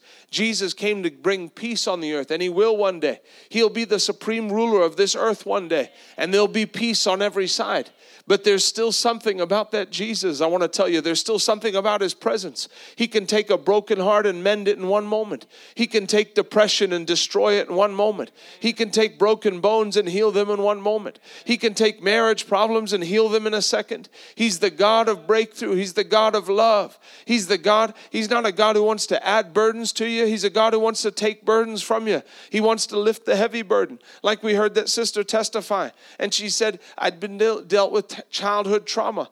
And in one moment it broke off me, and I feel, what did she say? She said, I feel like I'm alive again. That's what the gospel does. That in one moment in the presence of God, He'll make you feel, He'll make your emotions come back to life. I know what it's like to mess my emotions up where I don't feel anything. You know, there was a time, I know this seems silly, but there was a time I played so much video games. I was playing six, seven, eight hours a day that I felt like I lost all my emotions. I'd go to church, I'd see people cry in the presence of God, and I couldn't cry. I felt like I had broken myself. My emotions are broken. And I felt that, Lord, I'd like to cry. I don't know how to cry. My crier is broken. But, but God came by his anointing and he bound up the broken heart. God touched me in my emotions. God made, gave me normal emotions again. God will, rest, that's what it means to restore your soul. God will make it where you don't, where, where it isn't only highs and lows. That God will even you out where it's a good life, where you wake up with joy and you go to sleep with joy. That you don't even try, but you're full of joy. That's the God that we serve. He's the burden lifter. He's the yoke destroyer. He's the one who destroys. You know, you, the, the devil comes to bind. Sin comes to bind. God comes to liberate. Sin comes to put you in chains. God comes to set you free. God doesn't want you in bondage to everything, to anything. But hunger, God will pass over the spectator to come to the hungry person. So, what does that mean? That means from the inside, you begin to talk to the Lord. Lord, I'm hungry for you. Lord, you got to do something in me tonight. Lord, I need a touch from you. Lord, just one touch from the Master's hand. Lord, I, I need a touch from you. I want you to do something for me. Lord, I, I want to know your presence before I come and see you face to face. Lord, I want to know joy again like when I was a child. Lord, I want to be set free again. I don't want to live my own life, Lord. I want to live the life you have for me. I want joy unspeakable. I don't want to be mad at all my relatives. I want joy. I don't want to hate people. I want to love people. I don't want to be angry at the world. Lord, I want to I want to love the world. I want to love sinners. I don't want uh, the most common emotion I feel is frustration towards people. Lord, I want love in my heart for people. I want to love like Jesus loves. Lord, I want to I want to be generous like you're I want that heart of compassion. I want to want souls. Lord, would you do a work in me? That's what revival is. It's you crying out to God for yourself. Lord, do a work in me. Lord, I know maybe I've, I've stepped too far into sin, but Lord, I know you can restore my innocence once again. I know you can restore the joy of my salvation. You know, there's joy to your salvation. And when you'll begin to say, Lord, I'm setting aside, what does it mean? It means to set aside the things of the day. To set we don't we don't do these meetings just because we got nothing else to do. It's a place to come and see the power of God work for you. Like we had our sister testify. And and and, and the other lady that testified. Addiction on my life. Uh, uh, strongholds, things in my life, heaviness that I just felt break off. And many of you could testify the same thing. Man, I just felt things lift off my shoulders. That's what the gospel does. That's what the devil hates. That's what the gospel is for. That's what the power of God is for. Where he takes someone diagnosed bipolar and in one moment, under his joy, sets them free and gives them a right, puts them back in their right mind. That's the presence of God. That's what only God can do. You know what it is? I mean, we all have a confidence. Man, when I get to be with Jesus, everything will be made perfect. My body will be perfect. My mind will be perfect. He'll wipe every tear away from my eye. I'll be joyful. Well, His presence is available to you now. And so, even a small measure of that presence of heaven that'll come, He can do that work now. He can heal your body now. He can restore your soul now. He can take out that hardened heart. I know life comes at people, and then you're bombarded with things on every side difficulty in the family, this person doing this, family member commits suicide, friend dies in a tragic accident. Life is difficult. I'm not here to say it's easy. Life is life the devil hates people. The devil does his best to ruin people's lives. But I'm telling you this this the story of Jesus is not a story about the devil. The devil's not the main character. Jesus is the main character. And I want to tell you tonight, by his anointing, he'll come and touch you. Tonight, if you'll open your heart, he'll come and fill you with joy. He'll fill you with physical, actual joy till you overflow. Uh, he'll fill you with joy till you fall out your seat laughing. He'll fill you with his supernatural joy where you can't stop laughing. Not because a joke is funny, but it bubbles out from the inside of you. That's the anointing. He gives you the garment of praise for the spirit of heaviness. He gives you the oil of joy for mourning. There's an actual anointing of joy. He gives you the oil of joy for mourning. The oil of joy for mourning.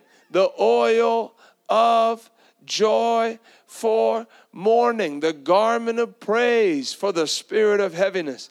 The Bible says of Jesus that he was anointed with the oil of gladness. That means there's an anointing to make you full of joy. Hallelujah. I don't know why religion's so upset about joy. Joy is a good thing. There's certainly not an anointing for depression. There, I mean, if it is, it's the devil's. There's an anointing of joy.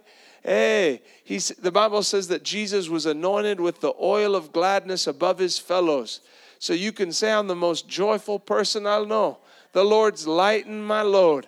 I want to tell you, if I could give you any gift tonight, it would be the joy of the Lord. Why? You know, that actually makes you spiritually strong. Why do you need spiritual strength? So when the devil tries to come get you discouraged, you got enough strength to fight him off. Devil, I'm not taking your nonsense. That's what joy does. You let him fill you with his joy tonight. He'll give you your strength back. Some of you have been feeling spiritually weak because you let your you let the devil steal your joy. He's a joy thief. But tonight, Jesus wants to come and fill you to overflow once again. Hallelujah. I'm not waiting till I see him face to face. I'll have my joy now. Hallelujah. And I don't know if I can have joy. I want to tell you, you can have joy. If you're born again and the Holy Ghost is living in you, you can have joy. Why? Because the Holy Ghost is the source of joy. And if He's living in your spirit, then bless God, you can have some joy. It's not an amusement of the mind, it's a river of God in your spirit. Hallelujah. Hey, hallelujah. I got a river of joy flowing out of me. Hallelujah. Makes the makes the sad to laugh. Hallelujah. And the and the sad to sing. Opens prison doors, sets the captives free. I got a river of joy flowing out of me. Hallelujah. Hallelujah. Thank you, Lord, for the oil of joy tonight. Thank you, Lord, for the oil of gladness tonight. Thank you, Lord, for that oil of joy being poured over your people's heads tonight. Hallelujah. All you got to do is yield. All you got to open your heart and say, Holy Ghost, do what you want to do. Not my will, but yours be done. No one's too young, no one's too old. This is what revival's for. This is what revival's for. This is what revival's for. It's to undo the work of the enemy. Man, this is the this is this is what God's tasked me with, me and my wife with, to go, go around and bring revival to people, to undo the work of the enemy, to undo sickness and disease, to undo depression and addiction. Hallelujah. You know, this is the atmosphere. Hallelujah. This is the atmosphere for, for deliverance too. This is the atmosphere. One thing I noticed when we started doing healing schools, healing school, we, we, would, we would pray for people and cast out a lot of devils. But we found that under the anointing, the anointing will do it for you. You get people drinking on the new wine, and the, and the, the demons go for free. Hallelujah. You don't have to keep that demon of depression, that thing will go. You don't have to keep that demon of addiction, that thing will go. The Lord will set you free. Hallelujah. Lift your hands, young man. I'm going to pray for you if that's okay. Lift your hands. Lord, I thank you for my friend Jacob. Lord, fill him with your anointing. Lord, what the devil's meant for harm, you turn it around for good. Hallelujah. E bran de leborosondo. Eh, hallelujah. You know what happens is as I pray for people, the anointing begins to flow in the room. If you'll open your heart in your seat, the anointing will begin to fill you right now where you sit. I'm telling you, there's, there's nothing that a little more of the anointing won't do for you. Oh, hallelujah. The anointing will, will set your feet on a solid rock to stand. Hallelujah. Hallelujah. It's about letting the Lord do a work on the inside of you. It's about getting hungry in your spirit. Lord, do something in me. Lord, any change that I need to make, I'll make it. Lord, do something in me. I believe we got a room full of people that want a touch from God that came here on this Wednesday night because you're hungry for a touch from God. You're not putting up walls with God. You're saying, Lord, do whatever you want to do. I want more of you. Krista, I want you to come and share your testimony. Come and share your testimony about what the Lord did for you. Come and come and share your testimony here. Hallelujah. the joy is good. Amen. I want to tell you something because if you've never experienced the joy of the Holy Ghost, you're going to experience it tonight. And I'm going to tell you from the Word of God that it's real. I'm going to prove it to you with Scripture, and, and the anointing is going to flow in this room, and it already is now. We got some joy starters going already, and I'm thankful for that. Hallelujah but it's real. And we've we've traveled to many nations in the earth. We went all over Asia with Pastor Rodney. We got to be a part of that team. And I want to tell you, wherever you are in the earth, joy looks like joy. happiness looks like happiness. If you're in South Korea, if you're in Asia, if you're in China, if you're in Thailand, we've seen joy. We've seen people go from depressed to joyful. And I want to tell you tonight, there's nothing too hard for God to do. There's nothing that the joy of the Lord can't lift that heavy burden off of your life. And He's going to do it tonight because the anointing breaks the yoke of bondage. So if you came in here tonight needing something from God, I want to tell you, you came to the place that has your answer. You came, and I'm talking to you, the person that doesn't know what to do with your life, or you're not sure what's going on right now, or you're not sure if there's a reason to live. I want to tell you, you came to this building tonight, and the anointing of God is in this place. It's going to set you free tonight. Hallelujah. God's going to set people free tonight. I feel that so strong. God is setting people free tonight, even the ones that don't believe that God is going to prove it to you. He'll do something tonight that's going to prove to you that He's real and that He loves you so much. Hallelujah. Ephesians Ephesians chapter 1 and verse 19. It says, "I also pray that you would understand the incredible greatness of God's power for us who believe him." This is the same mighty power that raised Christ from the dead and seated him in the place of honor at God's right hand in the heavenly realms. So, according to the scripture, where is Jesus seated? He's seated, he's seated at the right hand of the Father. Go to Ephesians 2 and verse 6. It says, For he raised us from the dead along with Christ and seated us with him in the heavenly realms because we're united with Christ Jesus. Another, so we're seated with him. Where are you seated? You're not, you're seated with Christ in heavenly places. Hallelujah. And you know what? If you go back to Ephesians 1 and you start in the in in back in Ephesians 1, it says, it says, These are in accordance with the working of his mighty strength, which he produced in Christ when he raised him from the dead and seated him at his own right hand in the heavenly places, far above all rule, all in, in authority, and far above every name that is named, above every title that can be confirmed, not only in this age and world, but in also in the one to come. So that means that everything that the devil's thrown at you, if it has a name, you're seated far above it because you've been seated with Christ in heavenly places. So if depression has a name, if some kind of disease or label they stuck on you has a name, I'm here to tell you tonight that you've been seated with Christ in heavenly places, far above every principality and power, every name that can be named, every disease they've already named, and every one that they, they've yet to come up with. Hallelujah. So you've been seated with Christ. That's where you're seated. That's where the real you is seated. You're with Christ in heavenly places. That's good news. Second Corinthians 5:17 says, "Therefore if any man be in Christ, he's a new creature. Old things are passed away, behold all things become new." You know, there's another version of that scripture that says, "Therefore if any man be enfolded in Christ." And that word stuck out to me because when you fold something in, have you ever baked something and the ingredients say fold it in? So when you fold something in, guess what? You can't you can't separate those two. So if you're in Christ, the Bible says, therefore, if any man be enfolded in Christ, he's a new creation. So if Christ is seated far above every principality and power, and I'm enfolded in him, you can't tell where Jesus ends and where I begin because I'm in Christ.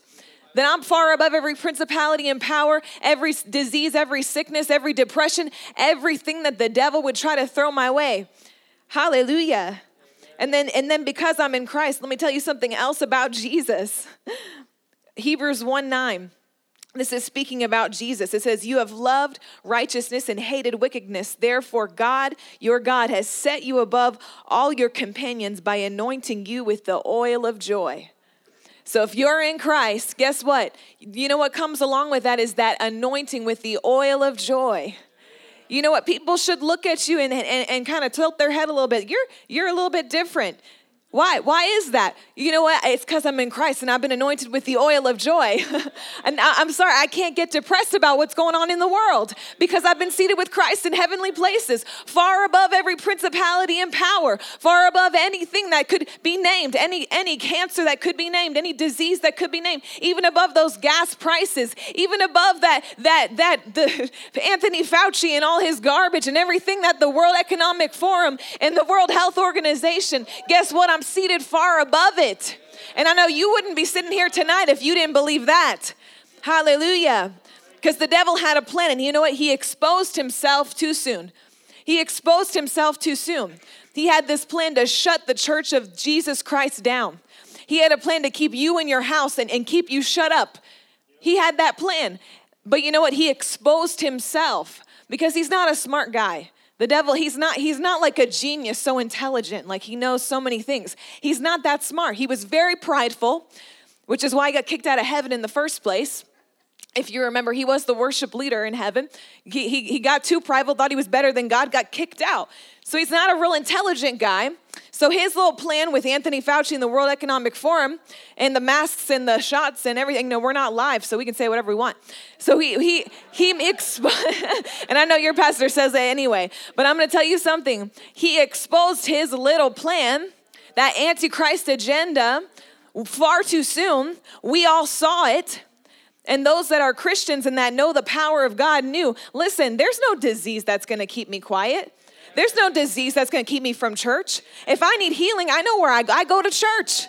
If I need blessing, I go to church. You, World Economic Forum, eat your, you eat your heart out. I'm going to church. I know how to get my blessing. You can't steal from me. I'm a tither.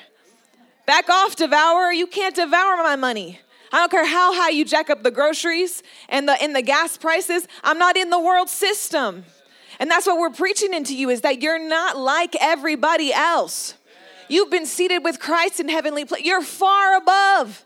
You're far above every work of the devil. That's, that's who you are. Hallelujah. Thank you, Jesus.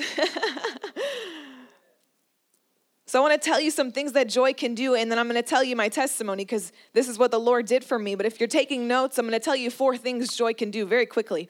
And we're going to pray for everybody in this place. Hallelujah. So, number one, joy breaks depression. That's what the Bible says. If you if you read in Isaiah 61 in verse 3, it says to appoint unto them that mourn in Zion, to give unto them beauty for ashes, the oil of joy for mourning, the garment of praise for the spirit of heaviness, that they might be called trees of righteousness, the planting of the Lord, that he might be glorified. Hallelujah. You know, for me, I went through a major battle in my life, and I'm going to tell you more about it in a minute. But when I went through that major battle, what the devil tried to do to take me out was to put depression on me, was to say, There's no hope for you. There's no hope. There's no way out of this situation. But the joy of the Lord broke that depression off my life, and I didn't even know how it happened. I just went to church. I wasn't even like, God, can you take this from me? I just got in the presence of God. So joy breaks depression. I'm gonna tell you more about it because depression doesn't get to stay when you're filled with joy. Amen. Number two, joy stops disease from festering. In your physical body, joy stops disease from festering. You know, in, in Psalm 23, it says this and it's a foreshadowing of Jesus with us, with us, with, which we're the sheep. So he was the shepherd in that passage. And, and, and, David wrote about him even before he was there, but he wrote about the shepherd. And in, in, in Psalm 23 and verse 5, it says, He anoints my head with oil. Do we have any sheep farmers in here? Anybody a sheep farmer? No. Okay. So I, I'm not a sheep farmer either, but I wanted to know why. Why in that foreshadowing? Because he's talking about he's relating it to sheep, and he said he anoints their head with oil. I said I wonder why he would. Why would he? Eh, eh, you know, in the natural, put oil on the sheep's head. So I looked it up, and this is what it said on a sheep farming website. It said applying applying a thick coat of medicinal oil to the sheep's heads was believed to kill the parasites and prevent their spread. Do you know that the oil of joy will actually prevent disease from spreading in your body? It will actually prevent offense from spreading in your life. That oil of joy makes you slippery.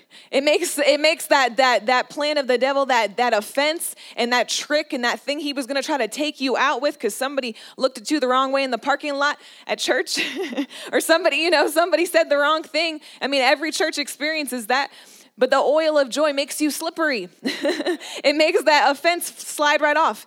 And this is what the Bible says in Proverbs 17 22. It says, A merry heart does good like a medicine a merry heart does good like medicine and you know they even know this because they'll send you know you, will see how if there's a children's hospital they'll send clowns in there and they'll send people in to try to make them laugh because even in the natural even science proves the word of god that somebody with joy their body will recover quickly actual joy, just natural joy. But how much more with that oil of joy, that Holy Ghost joy, hallelujah, that comes straight from heaven. That oil of joy that God wants to pour on every head in this place tonight. Hallelujah. It's, it's beyond that natural joy. You know, joy will heal you of your past. And I believe there's people here tonight that have carried things for a long time. And God said, I want to heal you tonight. Things that happened to you that were not your fault, or even things that you've carried shame about. God wants to heal you tonight. And that oil of joy will do that. It will heal you. It's supernatural. It's not like regular happiness. It's it's supernatural. You know, happiness is it, it, depends on what's going on in life. Happiness is well, I had a good day today. You know, today's my birthday. I'm happy. I'm happy today. I, I know someone made my favorite meal. Joy is supernatural. So it means that even when they try, even when the devil gives his best shot, and I believe he shot his best shot with most of us in this room. But guess what? I want to tell you, I have very good news for you today. Because if you're sitting in this place, the devil lost. He lost. You know, he, he, he's not he's not omnipresent. He's not everywhere at one time. He's not the beginning and the end. He's not like God. He didn't foresee that you would end up in the River Dickinson. He, he didn't know that you were going to get in this place. He didn't know you were going to come to this Holy Ghost church and get totally set free from drugs and alcohol and totally set free from depression and totally and saved and on fire for God and telling people about Jesus. He was he he he didn't see it coming. He didn't see it coming because he shot his best shot with you. And I want to tell you, he lost. He lost because you're alive and you're breathing and you're in this place and you love the Lord. Amen. That's good news. Hallelujah. You know, there's a way that what happens with the joy of the Lord is it, it, will make it where you can look back at your past and you say, I know something happened to me, but I don't feel like it happened to me because God's healed you. He heals you with that joy where you can look back and say, "Man, it's like I know I went through that, but it's almost like it's like a it's like it's like a movie or something because I don't feel it in my emotions. I don't feel like it happened to me. I'm totally separated from the pain of what the devil tried to do to me, and now it's my testimony. And now I can share with people and other people can get totally set free from that same thing, and that's why I'm speaking to you today because that's what that's what God did for me. Number 3, joy is your strength. Joy is strength, and we know that because Nehemiah 8:10 says, "The joy of the Lord is your strength." Joy is strength. When do you need strength? After the battle or in the battle? You need that you need it all the time because every day the devil might try to throw he might try to throw a battle your way. And guess what? When you're full with joy, it doesn't matter. You're full with strength. Being full of joy means I'm full of strength. And I'm not, and no matter what happens, no matter, no matter what the devil tries to throw at me, I'm full of joy. I'm so full of joy. The devil can't, you know, he can shoot his best shot and, and, and it doesn't even affect me. Amen. so joy is God's way of filling you with strength no matter what the circumstances of life. And I know that this church is full of people who've not who have not uh, you know become accustomed and haven't you know lived the life that CNN would have preached to you and loved for you to live and kept you shut up in your home. I don't think people in North Dakota were that dumb to get stuck in their house and and would have thought you know that if they had to wear a, you know a bubble suit to go to the Walmart you know and and put pool tubes on their head so that no one comes six feet closer. You know I, I don't think North Dakota people would have been fooled by that. I'm pretty sure we got a whole church of them that we're not fooled. Amen. Hallelujah. Number four, joy is your access point. And this is something that the Lord showed to me. I was studying on the subject of, of joy, and this has now become my favorite scripture because I've realized something that this is a key, and God gave me this key, and I, I, He has me share it every time we, you know, every time we we do something. And so this is my favorite scripture, but I'll share it with you. You can ha- you can have it tonight, but it's actually my scripture, so you can. And it's Isaiah 12:3. If you're writing that down. And it says, Therefore, with joy shall you draw water out of the wells of salvation you know, I heard that scripture many, many times in my life. I, would heard that scripture. I didn't really know what it meant. And then God gave me this picture because he's talking about a well. Therefore, with joy shall you draw water out of the wells of salvation. So if, if salvation is a well and there's something in that well that I need, because how many know salvation has benefits, right? Healing, deliverance, salvation has benefits if joy is if it says with joy i'm going to draw water out of the well then joy is my bucket Joy is the access point to what I need from God that's in that well of salvation. And then I realized, I said, Oh my goodness. He said, With joy, you draw forth water out of the wells of salvation, not with sadness, not with depression, not with crying, not with begging God. No, with joy, you draw water out of the wells of salvation. So when I need something from God, guess what my access point is? It's joy. That's what the Bible says. With joy, you draw forth water out of the wells of salvation. Man, that hit me. I was like, that's the way. That's the way we're gonna break through. That's the way. With joy, I'm gonna break into my healing. With joy, I'm gonna break into my harvest. With joy, I'm gonna break out of depression. With joy. That's what the Bible says. You can't, you, it's the way. Hallelujah. So salvation has benefits, and I wanna read you some of them. This is one also one of my favorite scriptures, Psalm 103. Starting in verse 2, it says, Bless the Lord, O my soul, and forget not all his benefits, who forgiveth all thine iniquities, who healeth all thy diseases, who redeemeth thy life from destruction, who crowneth thee with loving kindness and tender mercies, who satisfies my mouth with good things, so that thy youth is renewed like the eagles. Hallelujah. Salvation has benefits. And the Bible says, therefore, with joy, I'm going to draw forth water out of the well of salvation. So, whatever you came here tonight needing from God, I want to tell you something. With joy, you're going to draw forth water out of the wells of salvation. Hallelujah. That healing, that deliverance, that youth being renewed like the eagles. Hallelujah. That you're going to tap into it with joy. Thank you, Jesus. Ephesians 1 in verse 3 says, Blessed and worthy of praise be God the Father of our Lord Jesus Christ, who has blessed us with every spiritual blessings, with every spiritual blessing in the heavenly realms with Christ. So he's already afforded it to you.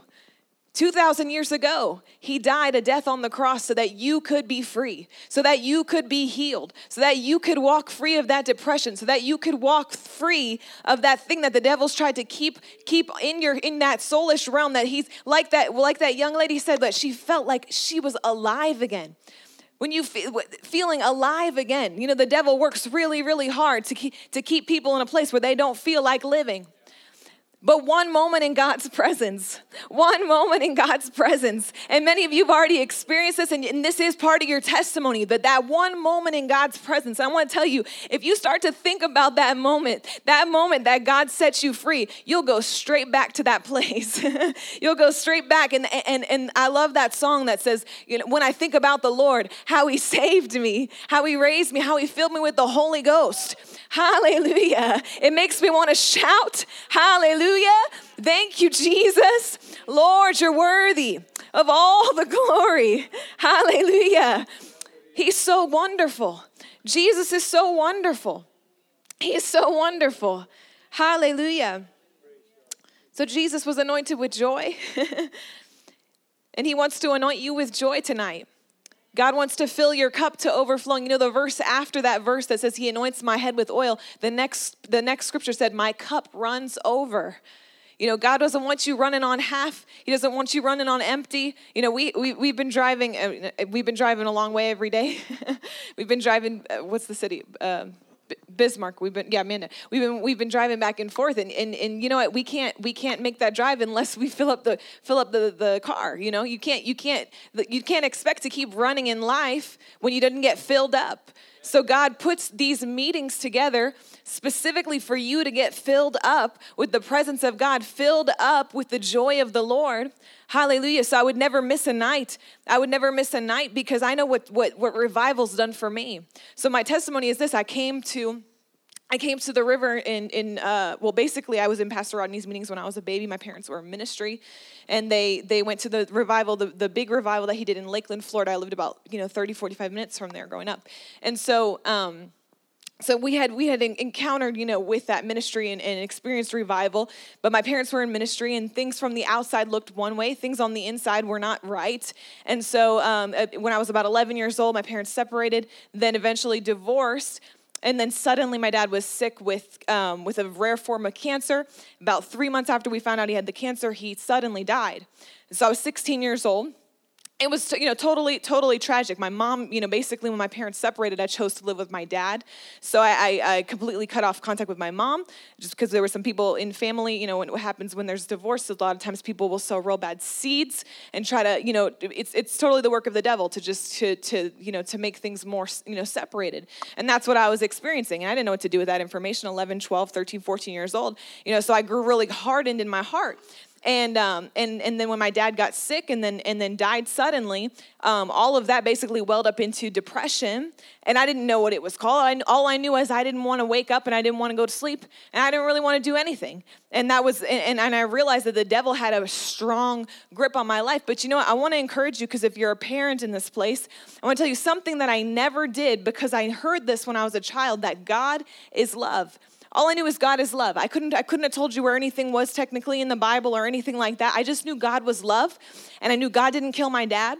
So I knew God was good, And so I never turned my back on God in that way whenever all the, the, the bad things happen. So keep sowing seeds into your children like that because it, it will, you know, you raise up that child and the way they'll go and they won't depart from it. So things that the word of God was sown into me very young. So even in that tragedy, I knew God is love. And so I knew God didn't take my dad. I knew that wasn't a work of God. I knew it wasn't God's plan. But anyway, so we came to the river. So my mom had been coming to the river because that my parents had separated and she wasn't, you know, then in ministry anymore. So she was traveling back and forth to the river about an hour each way to go to church. And so, I, and we didn't know. I didn't even know that I had no communication with her for five years. And so, when my mom, I was 16 years old, I went to live with my mom, and she said, "Hey, I go to this church in in Tampa. It's Pastor Rodney's church." So I said, "Oh, okay. Let you know, we'll go." And so then she said, "Hey, we're going to move to Tampa." And even though I was in my rebellious teenager stage at the time, I said, "Okay, sure." So not that I had a choice in it, but I, I was somehow like the Holy Ghost just had me very passive about the situation, and so I was happy to move to Tampa and start going to this church. And so, um, so anyways, as we moved, it was the summer, and uh, they had started to, you know, they started talking about the summer camp for youth. And um, so they had the summer camp for youth coming up, and they said, Hey, we heard what happened to you. Another young lady wants to pay for you to go to summer camp. And I just nicely said, Oh, that's okay. I don't really, I don't really want to go. Um, I've already been to summer camp. You know, I've, go, I've always gone to summer camp. I've already went to my summer camp this year, so I'm actually good. And then um, I guess my mom heard about it, and she said, You're going to summer camp. So then I'm on my way to summer camp, whether I wanted to be or not. And thank God I was on my way to that summer camp because it was really, really different. It was like a revival service, like like, you know, for five days straight with kids and, and no cell phones and no distractions. And so I came to this, so I came to the summer camp the first night I was there, and I, I, had grown up like seeing adults, you know, enter into revival, but I'd never had myself. I had seen people be touched, and I'd seen people, you know, get, you know, filled with the Holy Ghost, pray in tongues, but I had never experienced any of it myself. Um, so I, I, I, came into the to the church building and, and remember they had what they called it pre-service prayer. And so they had the microphone on the stand in the middle of the room and all these young people kept coming up to the microphone and like praying really robustly in tongues. And i'm like i've never been around this. I've never really experienced anything like that with young people. And so you know so i'm in the back of the room and i see everybody's praying in tongues everybody in the whole room and i was filled up. And i didn't want to look like the only one that didn't pray in tongues so i just lifted my hands and i was like okay god fill me. I'm going to speak in tongues now. And then literally, God filled me. I literally got filled with the Holy Ghost, spoke in tongues all by myself in the back of the room because I didn't want to look weird. And so, so God, God will meet you wherever you're at. and so I was standing in the back, got filled. And then another night, I remember because I mean, I had just gone through this tragedy now. It had only been a month or two. And, um, and I'm, I'm, you know, I've been in these, these meetings. I'm, so I'm loving the presence of God. I feel so free when I get into these meetings. I didn't know I was even dealing with depression and that it was demonic, you know? So I'm, I'm, I'm in the service and the pastor who's still the youth pastor there now was going around and laying hands on people and i remember i was in the back of the room that's kind of where i stayed and i was in the back and i remember he put his hand on my head and he just said whoa and i just said whoa and then all of a sudden i don't know what happened next I'm, and, and, and all of a sudden I hear this loud laughing.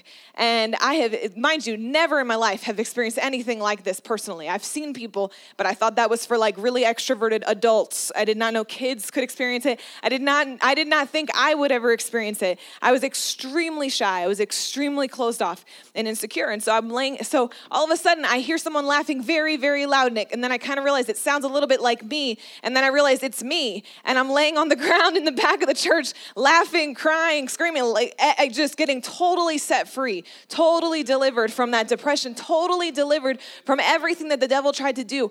And you know what? Eh, I remember waking up the next morning and looking around and thinking, man, the sky is so blue.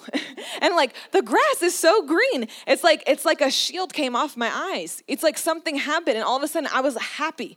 I mean, it's like the devil he tried his best you know, with the divorce, with the death, with all the seed of hatred that he sown. And then God started to, to heal my heart and totally healed my heart. You know, the relationship that I have with my mom now is amazing. She helps us. She's here with us now. She's, she's helping us with the kids. You know, so only, only the Holy Ghost could do that. You know, only the Holy Ghost. Hallelujah. Yes, we praise the Lord for that. Hallelujah. A couple years later, went into Bible school and then a couple years later got married. And then we now we've, we've come into the full-time ministry. And so what god took you know god took what the devil meant for evil he meant to take my life out. You know, the devil's plan is to kill and steal and destroy. He meant to destroy my life. He meant to cut something down before it could ever grow. Because the thing is, is when I was a, when I was probably seven months old, I sat in revival meetings of of of Dr. Rodney, and I remember my mom telling me, she said, I went up in the prayer line with you, and I'm a baby. I'm smaller than my youngest baby, and she said we got up to the prayer line, and it's not like you understand words when you're that small. And he said, everybody lift your hands, and I lifted my hands, like seven month old me lifts my hands, and he and I, and then she said, Pastor Pastor Rodney like acknowledged. He said, Wow, well, the baby's you know receiving, and that was me. And so all I know is when you when you're in revival, it marks you when you're in the presence of God, it marks you. So you've been sitting in this room, and, and for the last several days, God's been filling you up and filling you up. And you may not even know what's happening, but something's happening on the inside of you. God is doing something in your life. And the anointing of the Holy Ghost is redirecting your path. You know, the thing that the devil meant that he was going to take you out with. Whatever that plan was that he was going to take you out with, that depression, he was going to steal your hope and never let you come into the fullness of what God had for you. But one moment in God's presence, Hallelujah. One moment in the presence of God, and He can rearrange, and He can change, and He can heal, and He can deliver. Hallelujah. And that's what He's going to do tonight. Hallelujah. Hallelujah. God wants to set people free tonight. God wants to give you joy again. so many of you think, man, when I was a kid, I was just happy. when I was a kid, I didn't have a care in the world. But you know what? God is your father, and He wants to see you like that again. He doesn't want to see you bogged down with the cares of life, He wants to see you free. Hallelujah. From the youngest to the oldest in this place. Hallelujah. Hallelujah. Thank you, Lord. Thank you, Lord. Just lift your hands all over this place. God's anointing is here. I know the anointing of God always comes for a purpose, and the anointing is here tonight to set people free. The anointing is here tonight to put that oil of joy on your head. That oil, hallelujah with joy. You're going to draw forth water out of the wells of your salvation. Hallelujah. With joy, with joy, with joy, with joy. Hallelujah. Hallelujah. Hallelujah. Hallelujah. You know, joy will break off every every religious thing you were ever told because they told you you couldn't open up the candy wrapper in church. You couldn't be too loud. they said they said because when you when you step into the church building, make sure you don't smile too big. This isn't the place to be happy. I'm sorry. I'm so sorry for those those religious people that told you that because they got it completely wrong. because in God's presence is fullness of joy. Hallelujah. And at his right hand is pleasures forevermore. L- listen to me. I want to tell you something that heaven is a joyful place. But you don't have to wait till you get to heaven to have that joy. You can have it right here and right now. Hallelujah. You can have it right here and right now. Hallelujah. Hallelujah. Hallelujah. Thank you, Jesus. Thank you, Jesus.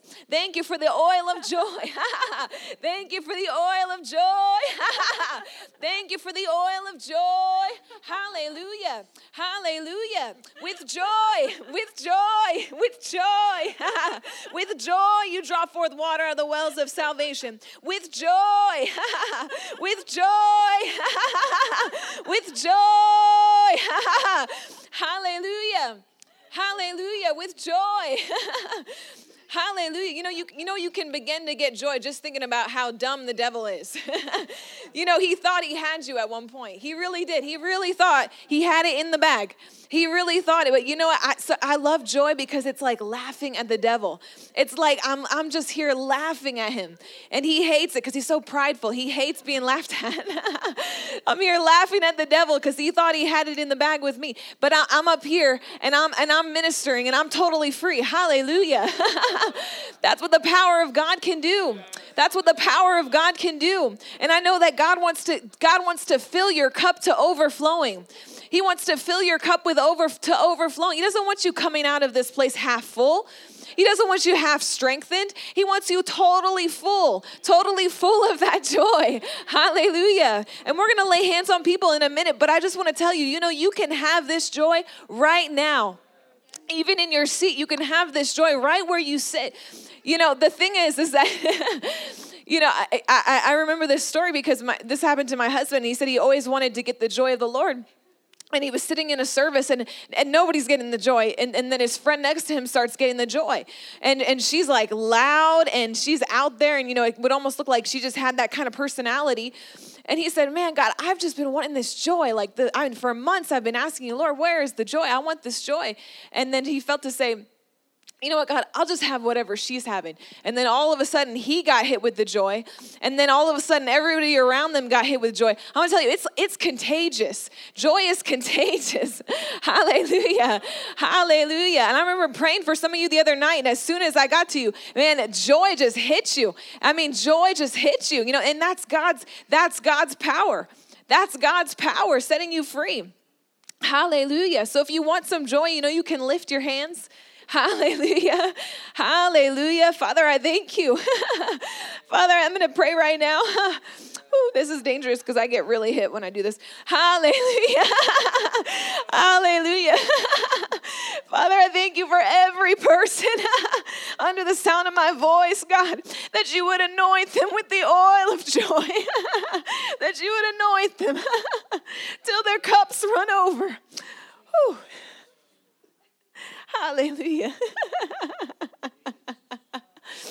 Whew. Thank you, Lord. Thank you, Jesus, for the oil of joy. Hallelujah. Hallelujah. Hallelujah. You know, some people get touched and you don't know what's happening to them. You just think they look crazy extroverted, and you're like, man, what's happening to them? And, and, and, meanwhile, you don't even know what God's setting them free from. You don't even know what, what years of, of the devil's work in their life. And he's un, God's undoing it in a moment. God's undoing it by his power. Hallelujah. There was a story of a young lady who came to one of, uh, of Pastor Rodney's meetings, and she came and sat sat somewhere in the back and she said she had been through something very traumatic she was traveling with friends and uh, who she thought were her friends and, and ended up in a really bad situation where she was you know she was abused by these men and ended up with several diseases and she came to this meeting totally depressed and feeling totally worthless because of what had happened to her and the presence of God just started flowing and filling the place. And, and all of a sudden, she found herself laid out under the power of God. And I believe she was laid out for, for several hours and the power of God was touching her.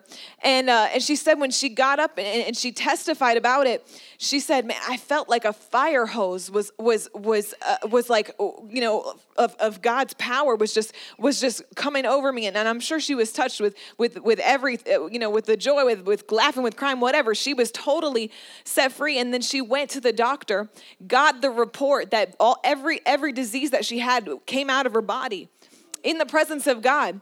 And then this is what she said too. This was amazing. She said, I feel like something happened to somebody, but it doesn't feel like it happened to me.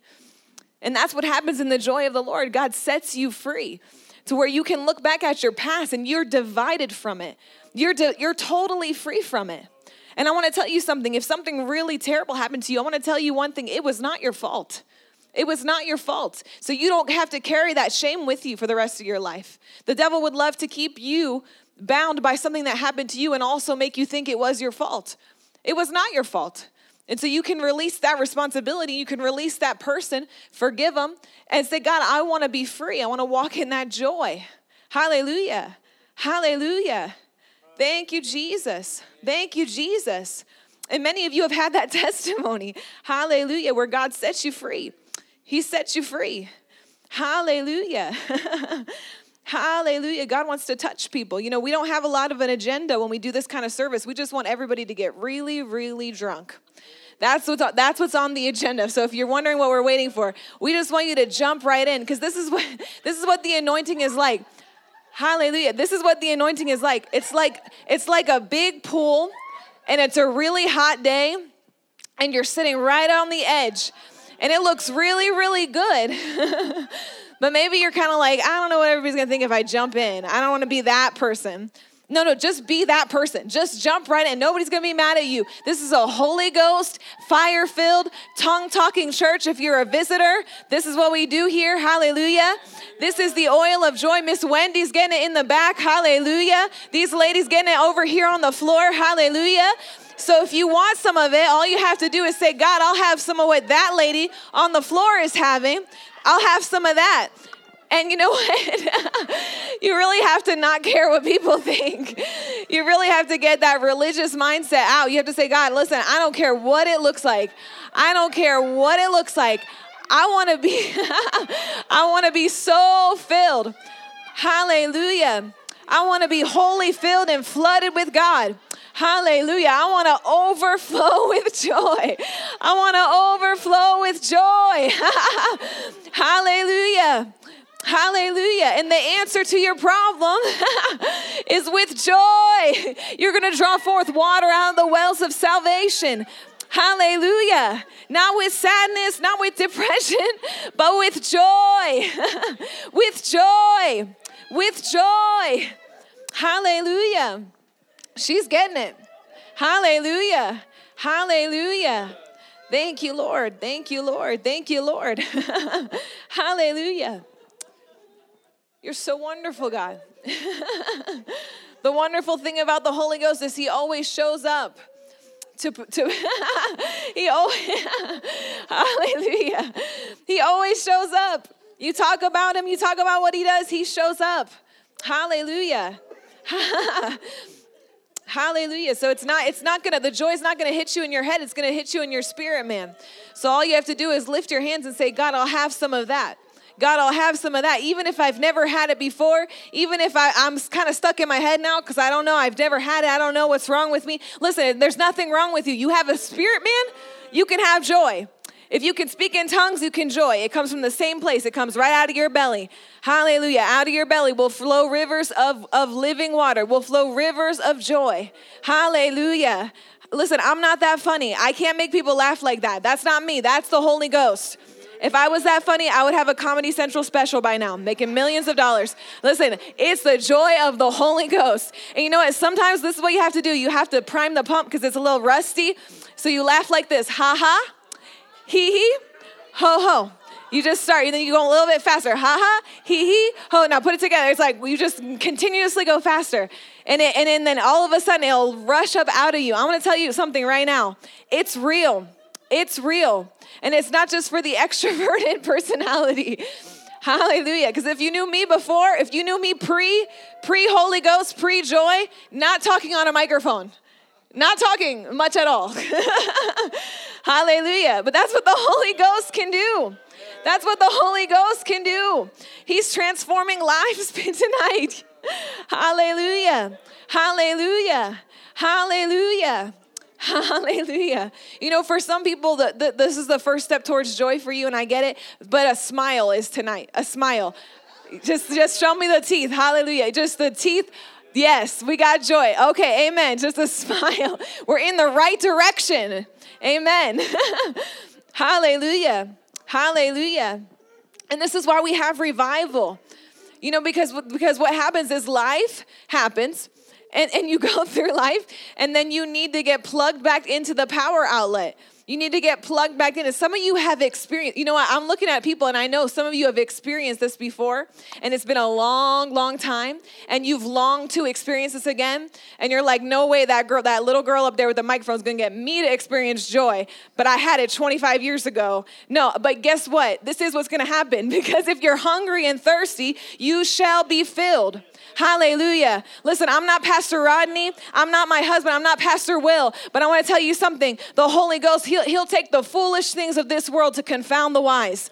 And so I'm okay with being a foolish thing because one day I'm going to confound the wise. Hallelujah. Hallelujah. Hallelujah. Thank you, Lord. God's filling people all over the place. God's touching people all over the place. Even in this North Dakota cold winter, God's touching people.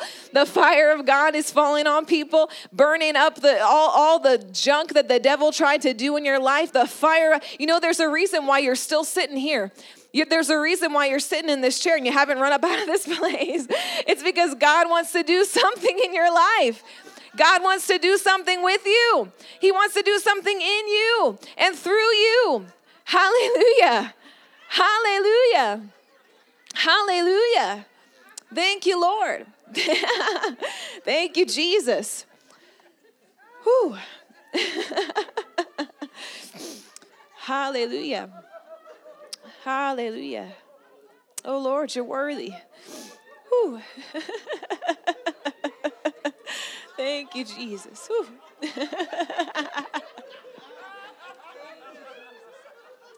you, Jesus.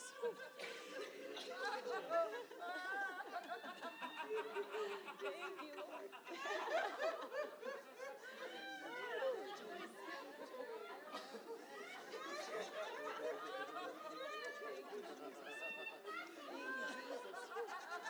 Thank you, Jesus. Thank you, Jesus. Thank you, Jesus. Hallelujah. Hallelujah. Thank you, Jesus. Hallelujah. Whew. Well, we're going to minister to everybody tonight. Whew. If you're already on the floor, you can stay on the floor. it's really the best place to be, honestly. I mean, this is revival. Come on. Hallelujah. Hallelujah. Hallelujah. Well, we want to lay hands on everybody. We want to get everybody drunk. Hallelujah. We want to get you touched. We want to get you set free, healed, delivered. Everything your religious church told you not to do, we're going to have that happen to you tonight. Hallelujah. if you came, you came wanting it. So you might as well leave getting it. Amen. Amen. I know you didn't come here just to sit and look. I know you came here because you want something from God. I know you came here because you want something from God. And God will meet you right where your expectation is at. Amen. God will meet you right where your expectation is at. Hallelujah. And this is what's going to change Dickinson. This right here.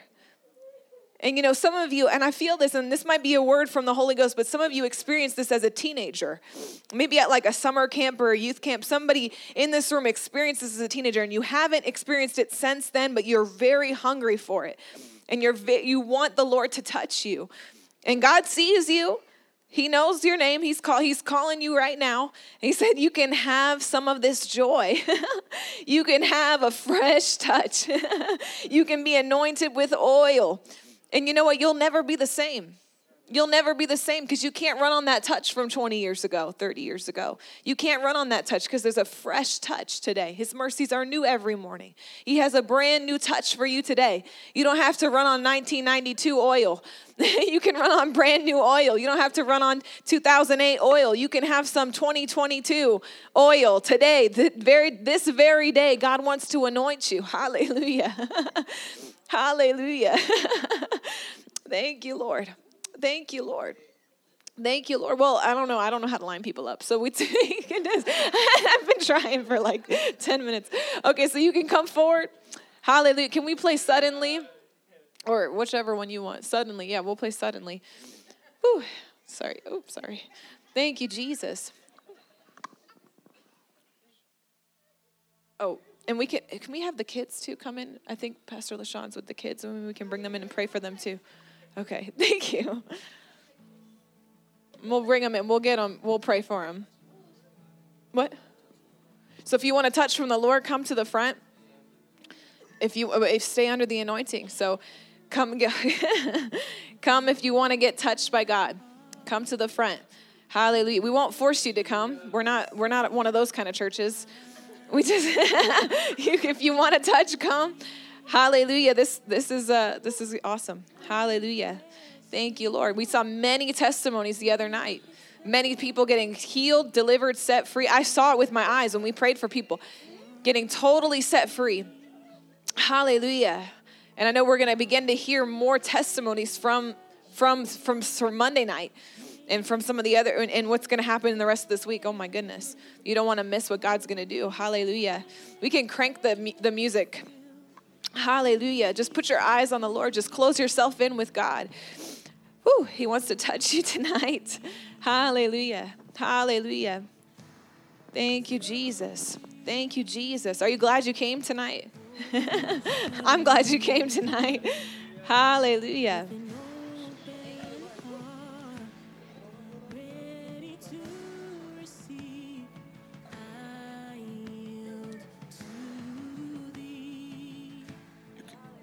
Can turn that up a little bit.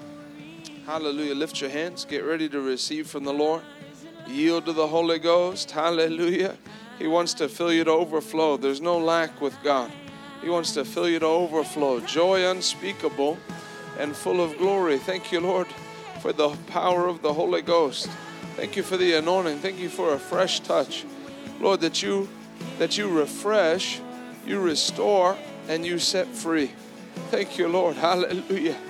Ele boraga barese gebara ragaboroso gorade. Le baraga redede. That's the anointing even now. Re gare bambara sogorodada. Brede le boroso goroso barababa. Brende le barambo boroso gorodo dolo brede le brada. Erande le bre. Yeah, yeah, yeah, yeah, yeah. Hallelujah. Out of your belly will flow rivers. Rimba, riba, rimba, riba, riba, jembro, rogo, lebra, gare, brodo.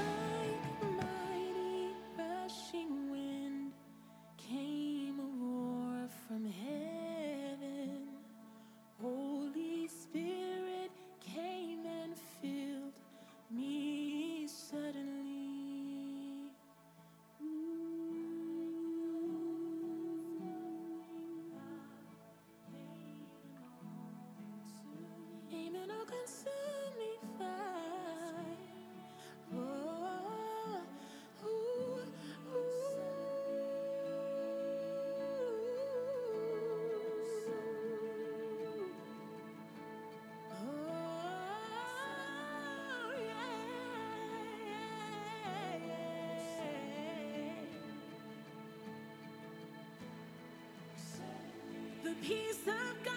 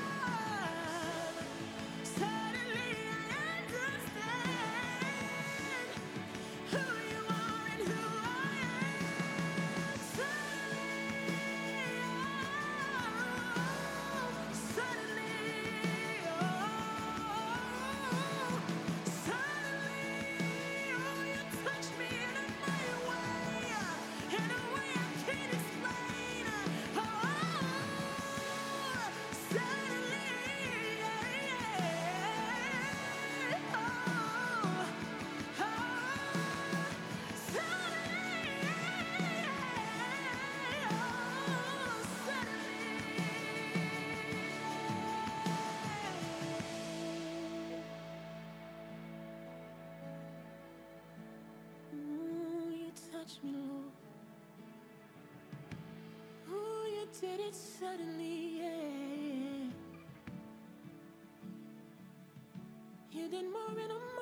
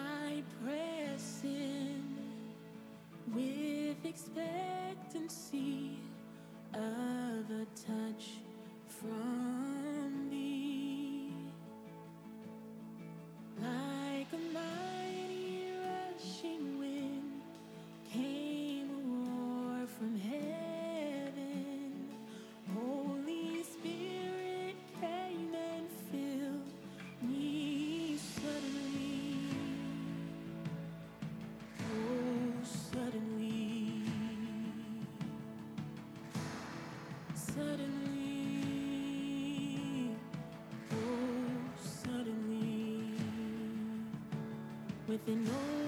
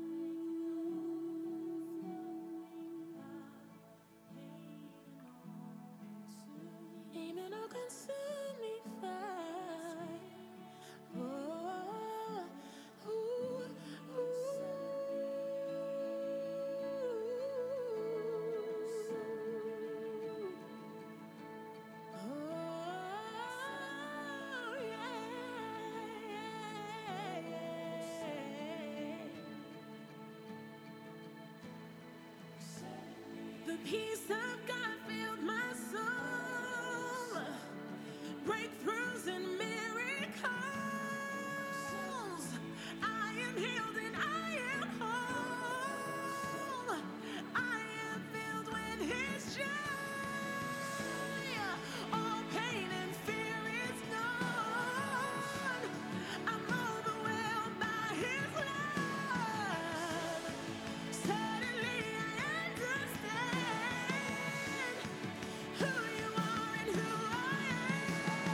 One more time, lift your hands, close your eyes. Lift your hands, close your eyes all over this place. Put your eyes on Jesus and let Him fill you with His joy. One more time. Let Him fill you with His joy. One more time. Let Him fill you with His joy. His joy. His joy. His joy. Arembaba rebebe. Jebroso garababa. Brandoro rebabare lebredede. Hebrande lebraba. The Lord's serious about filling you with His joy. Ebrosombaba. Sister, one more time. Joy, joy. No more grief, no more sorrow. Joy, though sorrow may last for the night, joy comes with the morning. Hallelujah. It's a new day. Hallelujah. It's a new day. Old things have passed away. It's a new day. Lembro rashebro dorobo. Brando, Jesus, Jesus, Jesus. Rebobo rasambo borobo. Oh, reba ba ba ba ba reba. Ebrosho re chebra joy, joy unspeakable. Hallelujah. Joy. Hallelujah. Hallelujah. Hallelujah. Hallelujah. Hallelujah. Hallelujah. Hallelujah. Hallelujah. Hallelujah. Rembaba rembaboro. Rembaba rebaboro. Rababa joy. Rambaba rebaboro. Ramboboro bamboro. Brindelemba rambaba. Brimbembelemba rombo. Brondo rondo rondoro. Brando rondo rondoro. Brinde de de lembamba. Brinde le le lembamba. Brinde lembambambambo. Brando rondo randanda. Brinde de lembamba. Brinde lembambambamba. Brando no ronde lembe lembaranda rende lebo. Brando rondoro. Brando rondoro. Brinde lele lamboro. Brambombo rondo. Joy in Jesus' name. Rimbembelele bo rondo rondoro. Brindele mbambare bembele baba. Brindele nendele lamboro bobo. Branda rande de le lembarambaba. Brindele le le le lemborondoro. Brondo rondandare lemboro bobo. Bronda randende lemborondoro. In the name of Jesus, joy unspeakable, full of glory, ah, has never yet been told. Rombamba rendere de lemborodo, brendere le brambamba. One more. Rimbaba, rimbamboro, rombobobo, rondorodo. Brindelemba rambaba, ramboboroso. Brando rondo. Thank you for quickening her in her blood, in her veins, and her bones are quickening to this body tonight. In the name of Jesus. Lord, the life of God going into this body right now in Jesus' name. Quickening, quickening, quickening. Life in Jesus' name. Elembros ondoro goro delebre. Bre delebre de di. You know, people think this is just for a church service, but this anointing's for your life. You know, that's what the healing power is. It's God's anointing. So when you yield to the anointing, some person can be getting joy and you can get your organs strengthened. You can get your blood cleansed. This anointing's for your life. Lord will give you a download in your spirit. The swelling went out of your knees last night. Praise the Lord. Yeah, when we prayed for you two nights ago. Praise the Lord. Hallelujah. Jesus is wonderful. Hallelujah. I believe the Lord's quickening you in your bones and in your blood right now. I release the anointing for that into you. Hallelujah. Hallelujah. There's somebody else that as you yield to the anointing, the Lord will give you an idea for business. The Lord will give you something to do. You'll, maybe there's a crossroads where you don't know which direction to take. The Lord will give you the right direction. The anointing's for every part of life. The anointing, yes, it's for joy, but it's for every part of life. So it isn't superfluous, oh, we just come and laugh. It's letting the Lord do a work in your life and in your emotions. For some people, they're so bogged down with life that they can't they can't come out from underneath the weight of it. So the Lord wants to lift the weight. But the Lord will give you supernatural direction. Hallelujah. Eh, hallelujah. There's million dollar ideas in the anointing. Hallelujah. Hallelujah. Hallelujah. That's the anointing. Hallelujah. So it's it can be different things for different people. The Lord's been there's been people who believe in the Lord for breakthrough in areas. The Lord will give you that breakthrough just sitting in the anointing. The anointing is what Samson operated out of. The anointing is what Jesus ministered out of. When Jesus multiplied the fish and the loaves, that was by the anointing. So when you yield, it's not just all about laughing, although the joy is very important. Because the Lord wants you strong and refreshed. Some people live their life so fatigued from life. That's not how God wants it. God wants you happy, joyful, and refreshed. Amen. Amen. Amen. Hallelujah. Cute little guy. He's got a he's, he's got a good stare. He's like my little one. Good stare, just stare you down. It's embarrassing to lose a staring contest to a one-year-old, but it happens. Hallelujah. Let's lift our hands all over this place and thank the Lord together. Oh Lord, we love your anointing. Every person. Lord, we love your power. Thank you for your goodness. Lord, I ask you for a supernatural blessing on every person as they've honored you with the with with their nights this week.